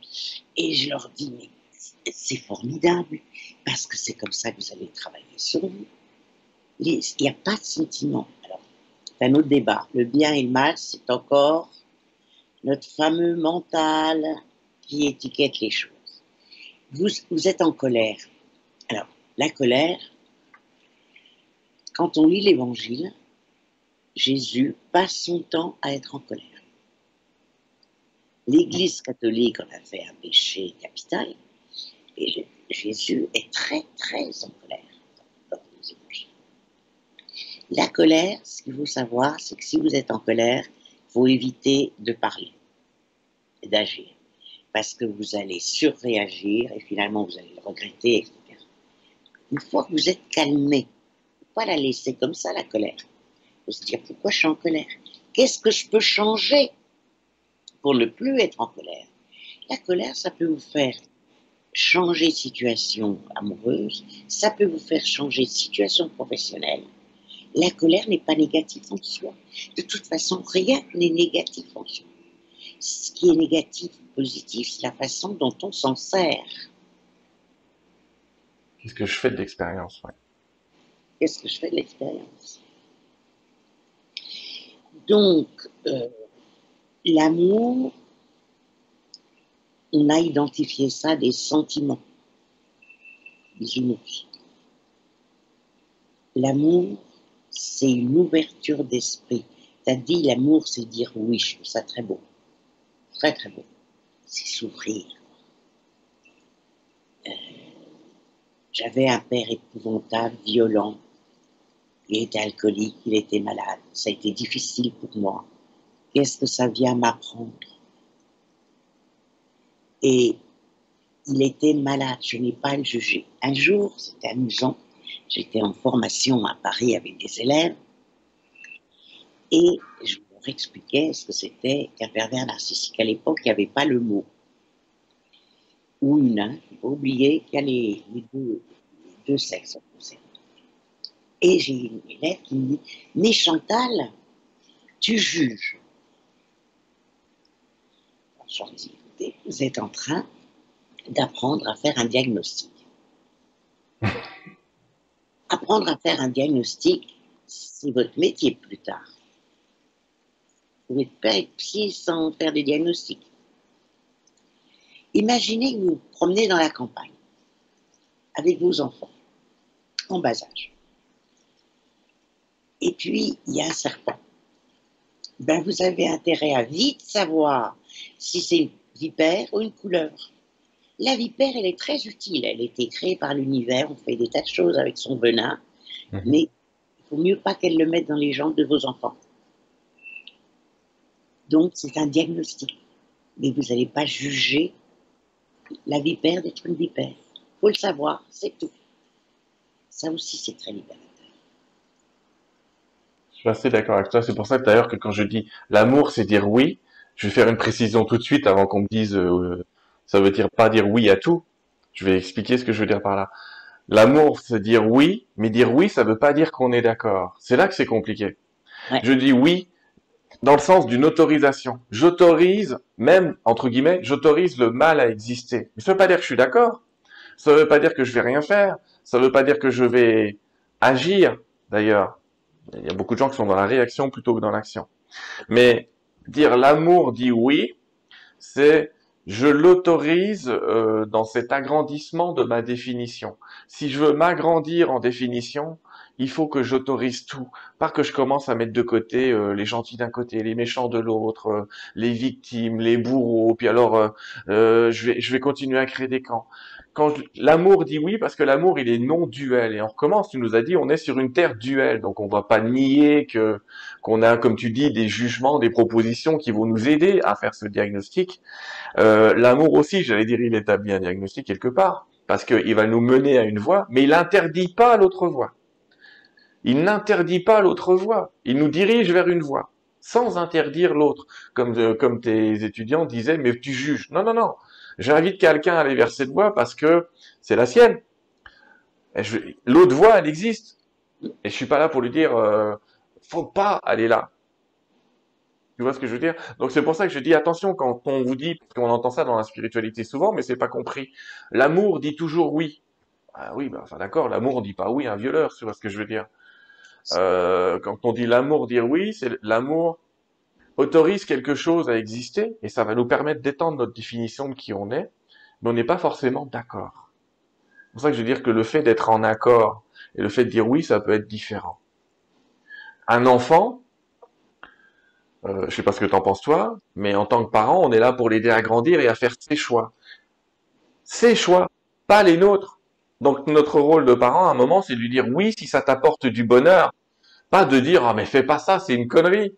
Euh, enfin peut-être, ça dépend de l'âge, hein, soyons clairs.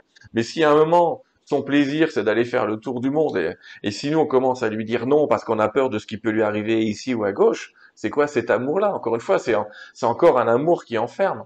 Et là, on a un parent, un amour qui va dire oui, même s'il n'est pas d'accord. Je te donne un exemple de l'amour qui dit oui, mais qui n'est pas d'accord. Oui, vas-y, vas-y dans ce truc. Mais ça ne veut pas dire qu'on est d'accord. Je sais pas si tu peux prolonger cette histoire de oui, d'accord? Ben, je pense que l'amour qui dit oui, c'est une ouverture. Hmm. C'est un, un non-jugement. Un... Mais par exemple, si tu veux élever correctement un enfant, tu es obligé de lui mettre des interdits. Oui. on est d'accord. Tu vois, oui, on est d'accord. Et alors, tu lui expliques le plus possible pourquoi tu mets ces interdits, mais en tant que parent, il va bien falloir un jour que tu admettes qu'à un moment, ton enfant va te détester. Et c'est ton boulot de parent. Tu n'es pas là pour être ami. Tu n'es pas là pour aimer. Tu vois, c'est pas dire oui à n'importe quoi. Tu es là pour mettre des interdits pour que la personne se mmh. construise.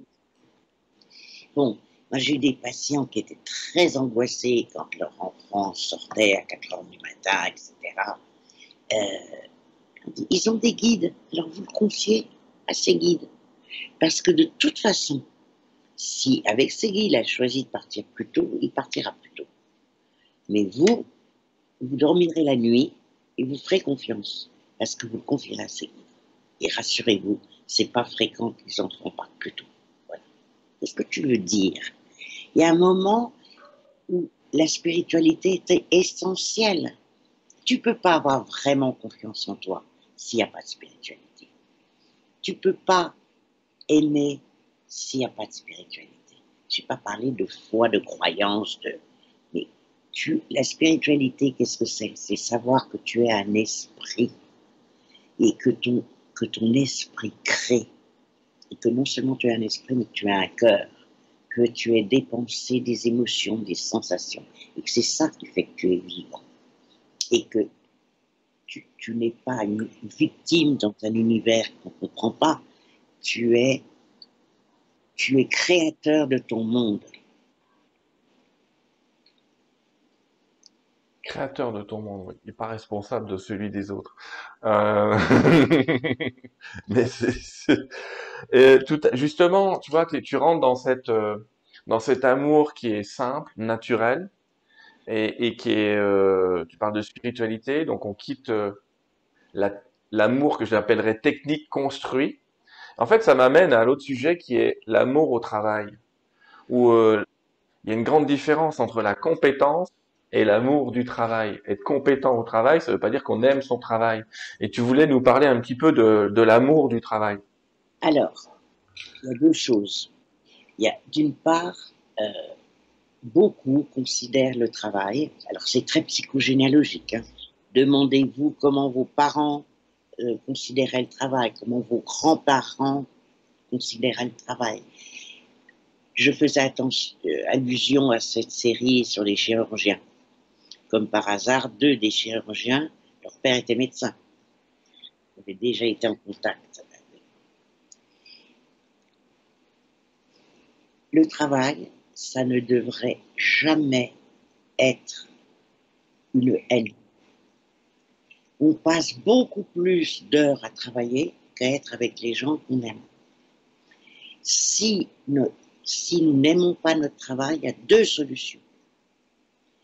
Soit on apprend à l'aimer et on se débarrasse des fausses croyances qu'on a reçues psychogénéalogiquement,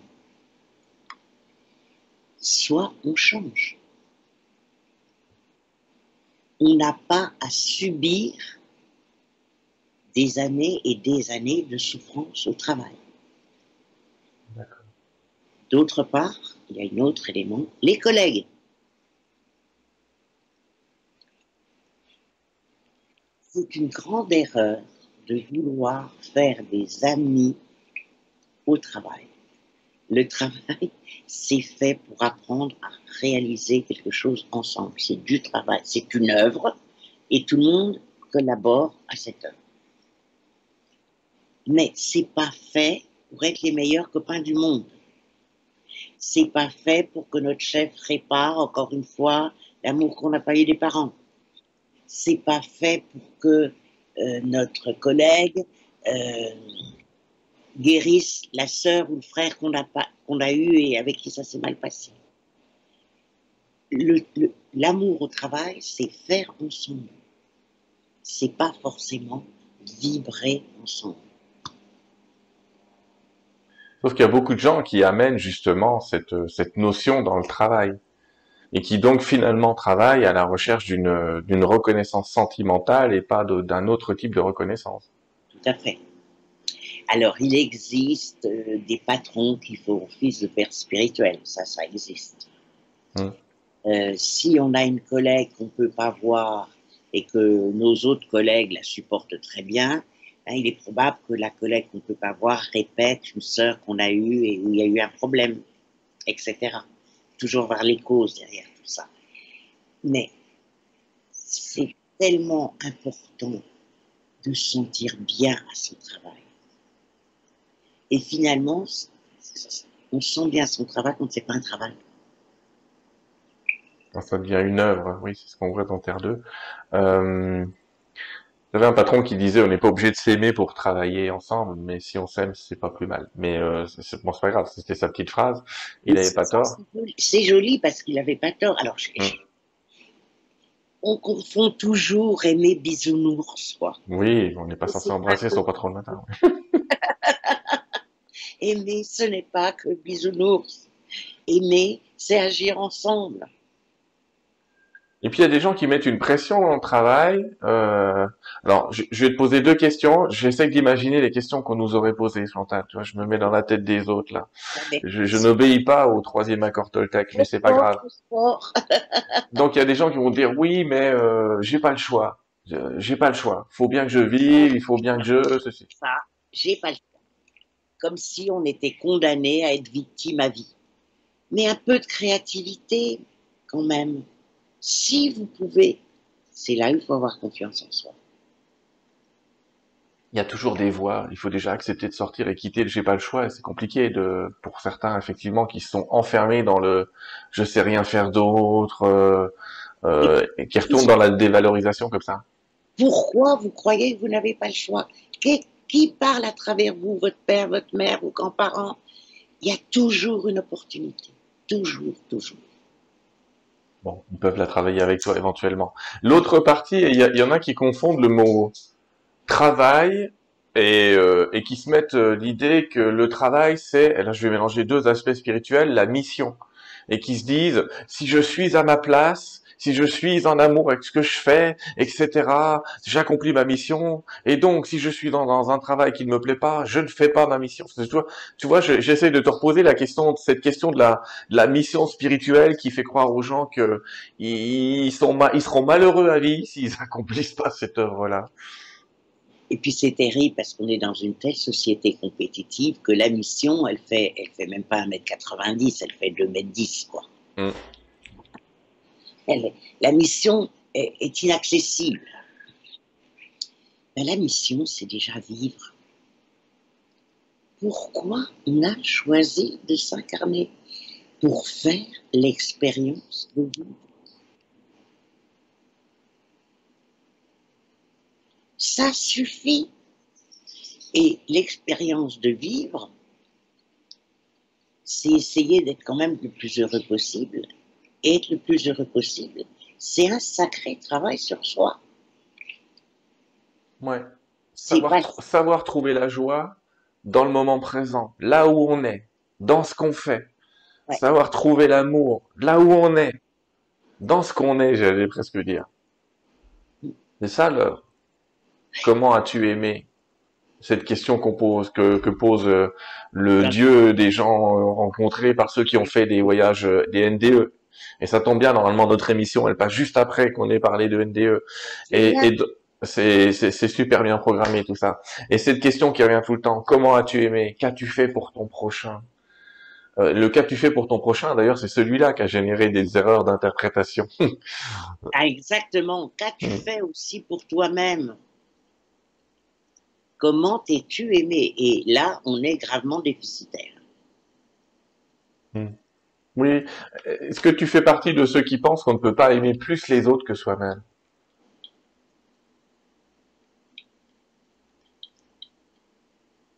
Je serais beaucoup plus modéré. Euh, dans un incendie, les parents aiment plus leurs enfants qu'eux-mêmes.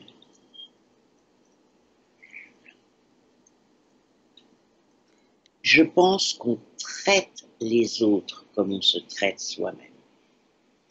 Si tu es tout le temps dans l'effort, si tu fais passer toujours les autres avant toi, euh, si tu décroches le téléphone alors que tu crèves de faim et que tu as besoin de manger, si, euh, si tu te négliges, quoi, si tu t'écoutes pas, tu vas faire pareil avec les autres. D'accord. Donc c'est ne pas confondre un amour altruiste et un amour sacrifice. Voilà. C'est pas pareil. Ouais. Altruiste, c'est un geste qui est euh, volontaire, euh, naturel. Le sacrifice, il y a presque une notion de devoir euh, absolu. Mais comme tu le dis, il dépend du contexte. Évidemment qu'on va sacrifier pour nos enfants dans des situations à risque, mais de manière naturelle entre humains, on n'a pas à passer notre temps à sacrifier parce qu'on nous a fait croire dans une religion ou une autre qu'il fallait gagner des bons points. Oh là là. Oh là là.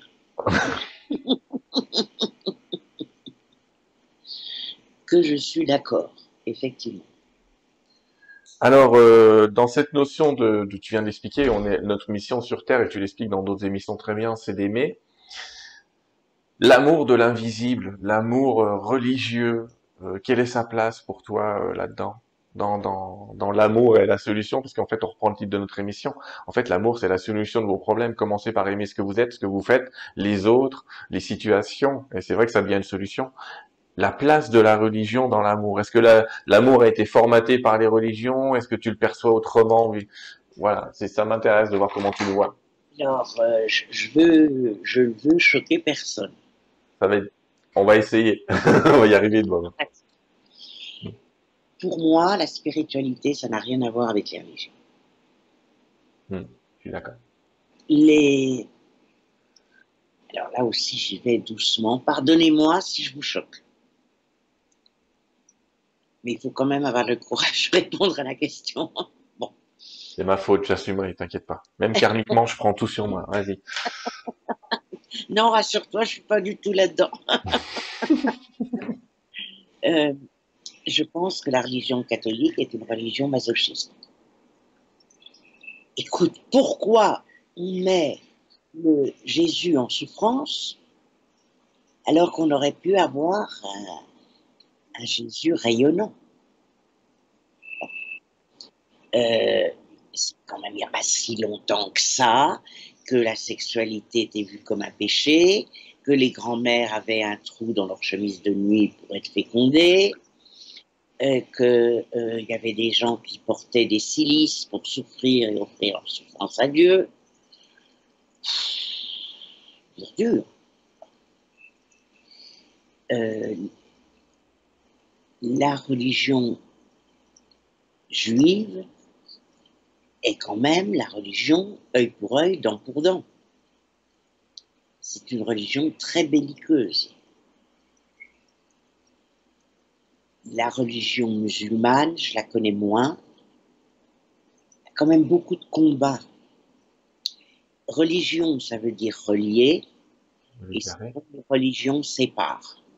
Parce que finalement, de quoi il s'occupe J'ai eu des patients, et j'en ai toujours, qui sont de grands, euh, qui ont la foi dans une religion, aussi bien des catholiques, des protestants, des, j'ai même un témoin de Jéhovah qui est charmant, euh, j'ai euh, des gens qui sont juifs très convaincus et, musulmans aussi.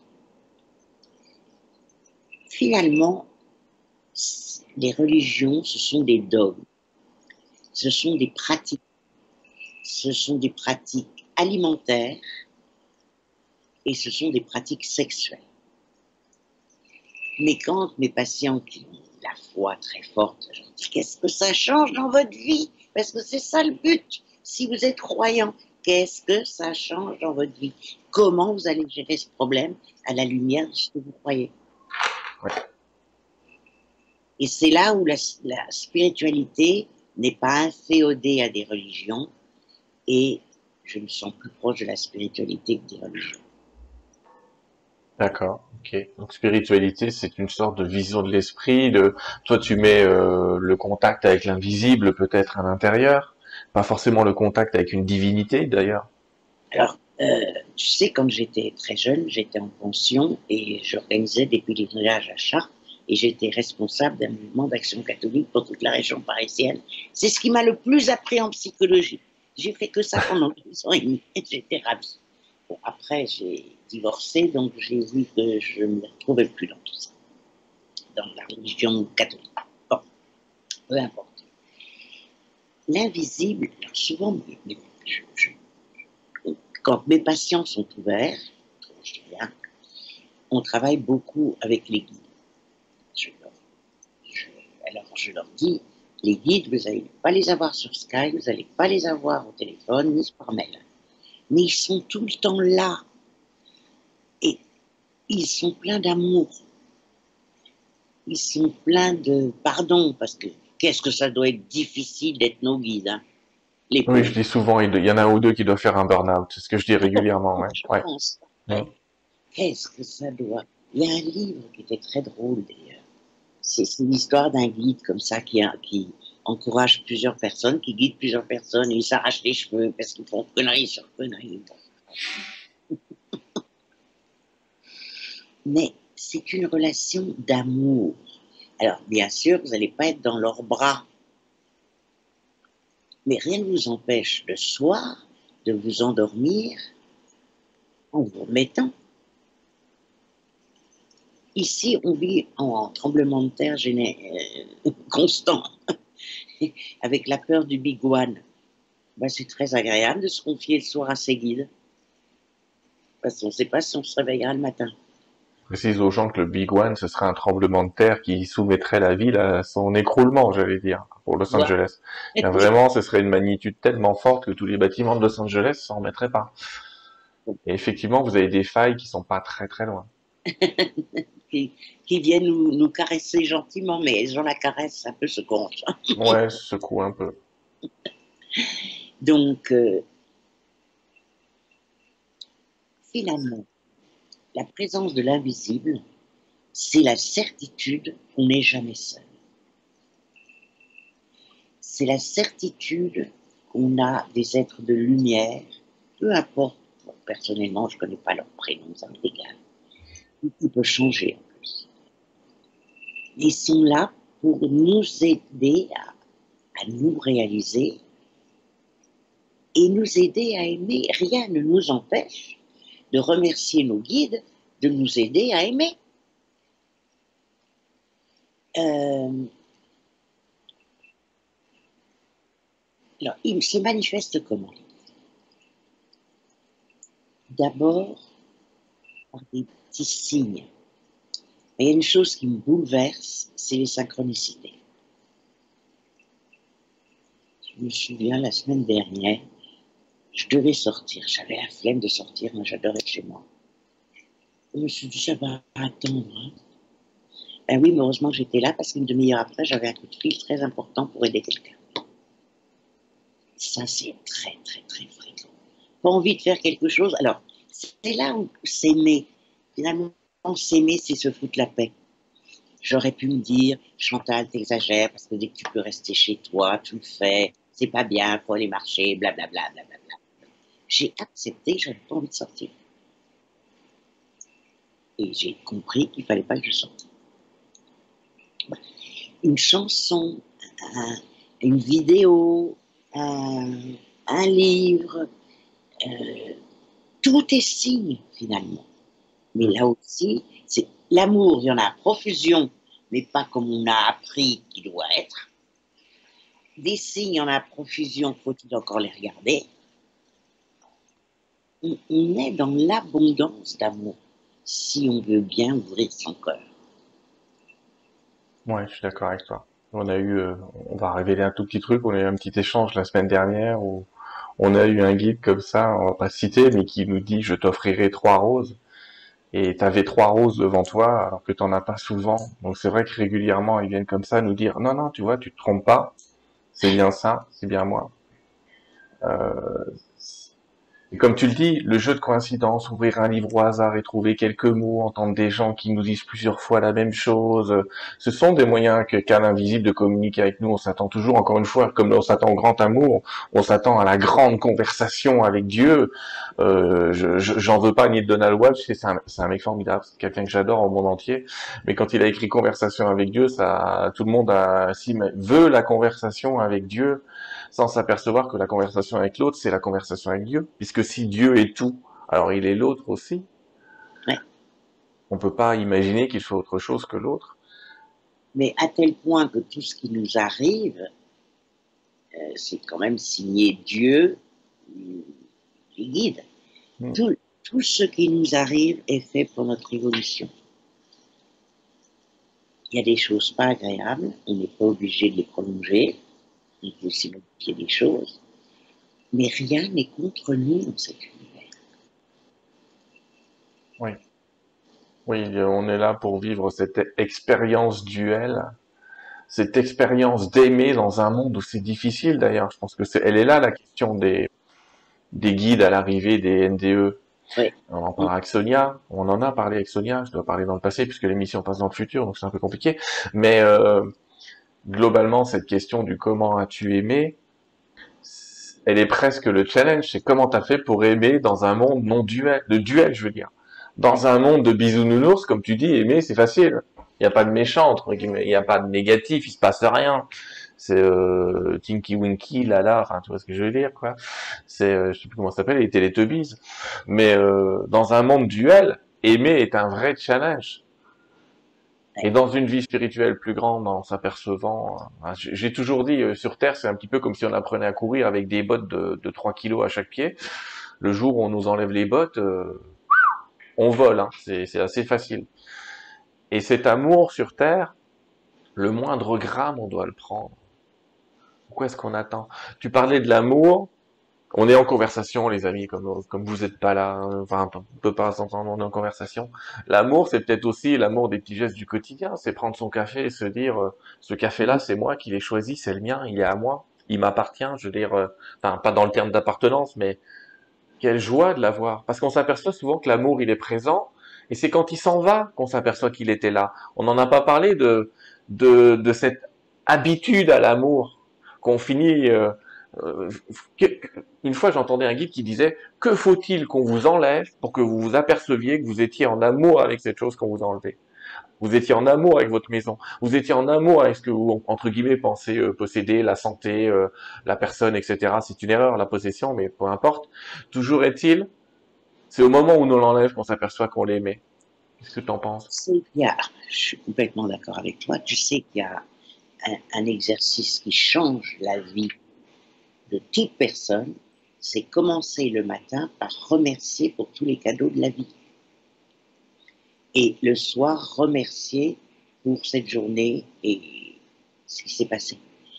La gratitude, ça change la vie. Parce que si tu émets de la gratitude, attires de la gratitude, etc. C'est pas ce communicant. Euh, on prend tout, tu comprends, tout nous est dû. Hein. On est victime, on n'est pas assez aimé, on n'est pas assez compris. Et puis, euh, moi, moi, moi, moi, il y a une expression en anglais qui est I, me and myself. me, I, and myself, ouais. Et euh, euh, non, on a plein de cadeaux. Et au lieu de râler pour ce qu'on n'a plus, pour ce qu'on n'a pas, pour ce qu'on voudrait, mais on a plein de choses à notre disposition.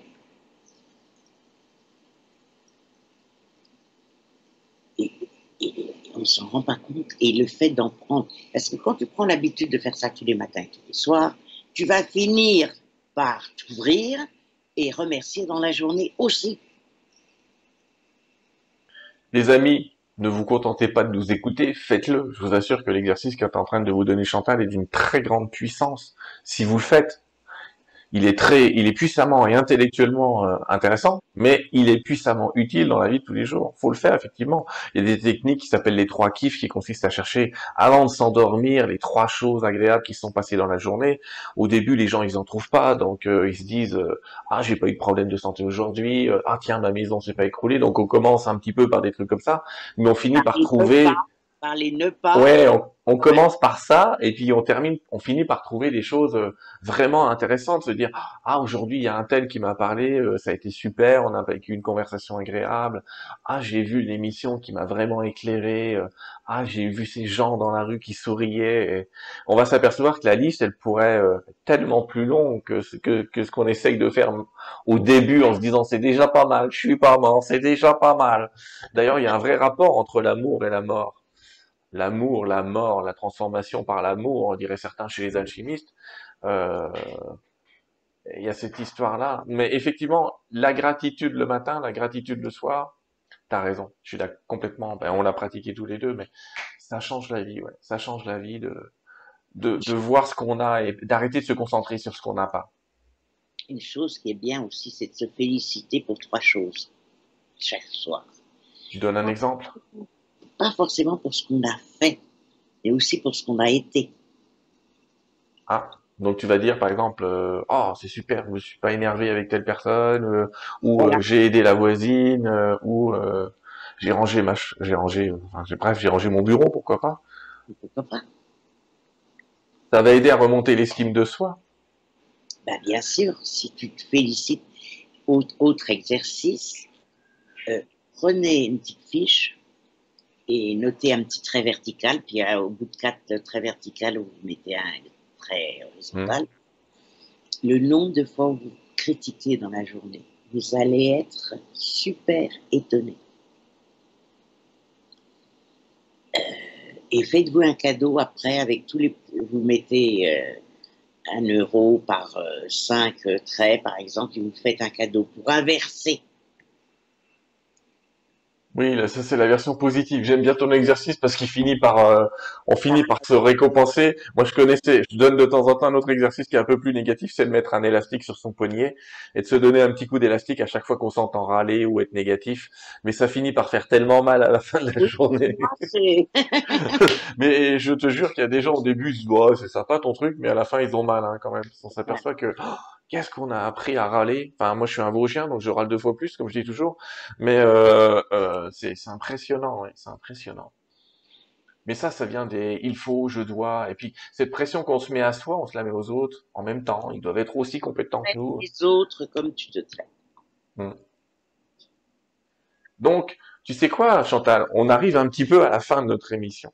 Ouais. On, va, on va essayer d'en faire une synthèse. Tu nous as fatigué parce que ça a été long. Oh, pour eux, il est 22h15 à ce à peu près. Euh, pour nous, ça va, mais on vous dira pas quelle heure il est, mais ça va à peu près. Euh, tu nous expliques donc que l'amour commence par euh, finalement retravailler un peu l'estime de soi, l'amour de soi. Oui. Il y a des grandes notions, on leur verra sûrement, si tu veux bien, dans une autre émission de psychogénéalogie, c'est-à-dire vraiment euh, l'implantation dans la famille avec vraiment en élargissant cette définition de famille, on verra ça ensemble. Euh, tu nous as parlé de donc l'amour de l'autre, qui est le premier qu'on recherche, qui finalement va nous ramener à dire commencez déjà par l'amour de soi. Tu nous as expliqué euh, que qu'il existe, oui, euh, une notion de s'étendre dans l'amour universel, que ça peut être intéressant, mais il faut, faut, quand même garder les pieds sur terre avec cette dualité on n'est pas, comme tu dis, dans le monde des bisounours malgré tout. Euh, la famille, les amis, euh, la terre, tu nous en as parlé. Cet amour de l'invisible, ce religion, ce religaré, qui signifierait que la vraie religion, c'est celle qui relie les uns et les autres, pas celle qui sépare. Euh, la notion de mission, de pas se mettre de pression, de se dire la mission c'est d'être heureux, en paix, en joie là où vous êtes, mais c'est quelque chose qui peut se construire là où vous êtes déjà. C'est pas quelque chose qui va arriver là où vous n'êtes pas encore on le remet dans le moment présent. Voilà comment je résumerai un peu ton intervention. Est-ce que j'ai oublié quelque chose en dehors des exercices que je vous invite à réécouter? Je crois que c'est très très important d'accepter l'autre tel qu'il est, d'éviter de se mettre en colère, d'éviter d'argumenter et moi et moi j'ai raison et toi t'as un con nous sommes tous des êtres humains en chemin. Nous sommes là pour ça. Et plus on va faire de place au calme, au respect des uns et des autres, au dialogue, plus on va progresser. Parce que finalement, peut-être on va terminer avec cette image, je fais très attention. Pour moi, la spiritualité, ça doit être très simple, très, humain, très tous les jours, très step by step, étape par étape, marche par marche. Je pense que collectivement, tous ensemble, on met des petits points lumineux. Juste des petits points. Et si on a plus d'amour universel, si on est plus dans l'écoute, si on est moins dans le jugement, si on fait des choses pour aimer sans forcément vibrer, aimer la personne de sympathie, etc., ben, le petit point devient plus lumineux. Et puis, le petit point lumineux, devient contagieux. Parce que quand on donne du bonheur aux autres, ça, ça lui fait du bien à l'autre. Même si vous ne prenez pas non, vos bras.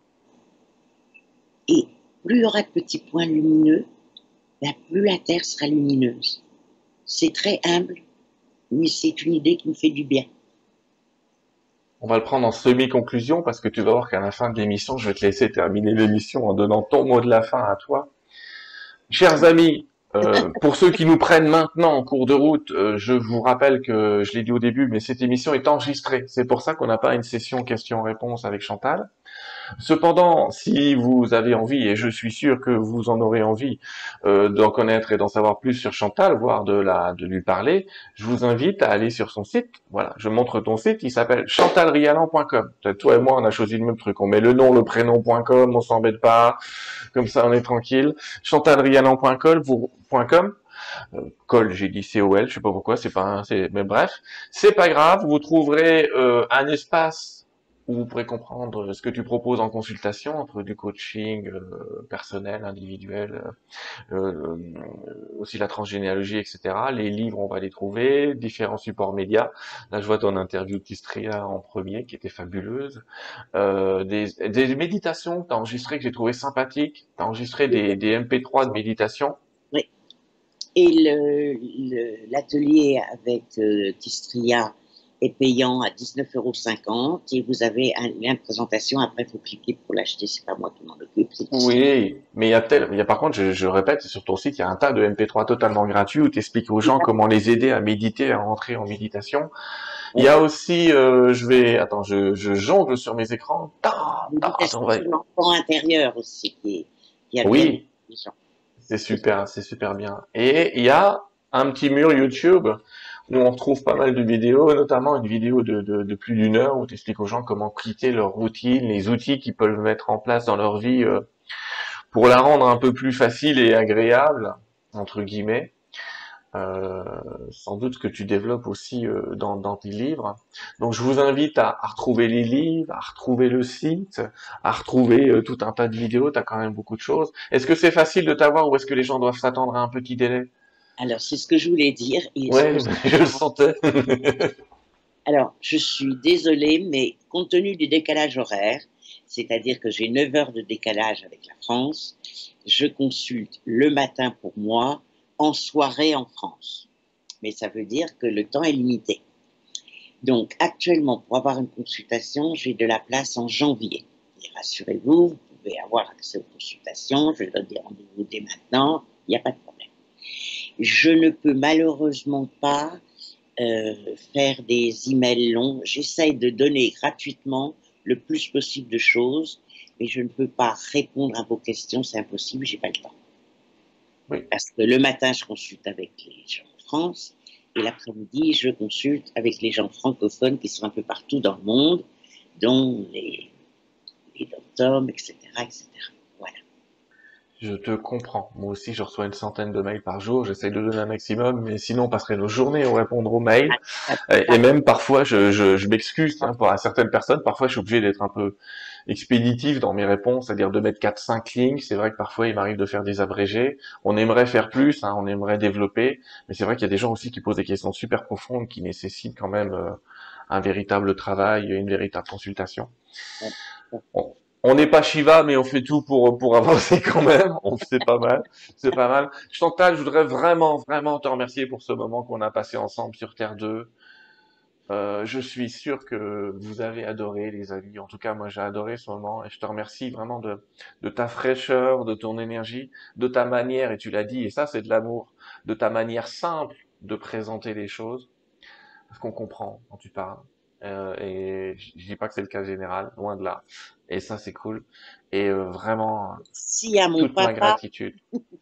Merci à mon papa qui était médecin Ah. et qui, et qui me disait Chantal, ce qui se conçoit bien s'énonce clairement. Donc, quand je. Il me disait non, tu- on ne comprend pas ce que tu dis. Merci, papa. Parfois, tu as été chiant. Mais je t'aime. Et tu sais quoi, sur cette histoire de l'amour est la seule solution, je te laisse nous donner les mots de la fin. Les amis, je vous dis au revoir. On se revoit dans une prochaine émission. Comme je suis un peu décalé temporairement et qu'on enregistre une émission avant sur ce qu'il y a après, je, ne me souviens même plus de, la personne qui vient après toi. Je vous remercie d'être là. Continuez à, mettre des petits pouces, à vous abonner à la chaîne parce que plus il y a d'abonnés, plus ça me laissera la possibilité de, faire de nouveaux enregistrements, etc. Merci à vous. Chantal, merci à toi. Et puis je te laisse le mot de la fin. Alors, je n'avais pas du tout prévu de mots de la fin. Personne ne le prévoit, je les ai à chaque, je, je, je triche à chaque fois, les gens sont un petit peu surpris. Mais tu vas trouver, regarde, cherchons à l'intérieur. Mais Dites-vous quelque chose à vous-même. Essayez de, de vous concentrer, essayez de vous relier à votre chambre, etc., tout doucement. Et puis après avoir fait tout ça, comme expliqué Sylvain, vous revenez à vous-même et vous allez entendre soit un mot, soit une phrase, ou simplement soyez dans la gratitude d'être vous-même. Dites-vous merci à vous.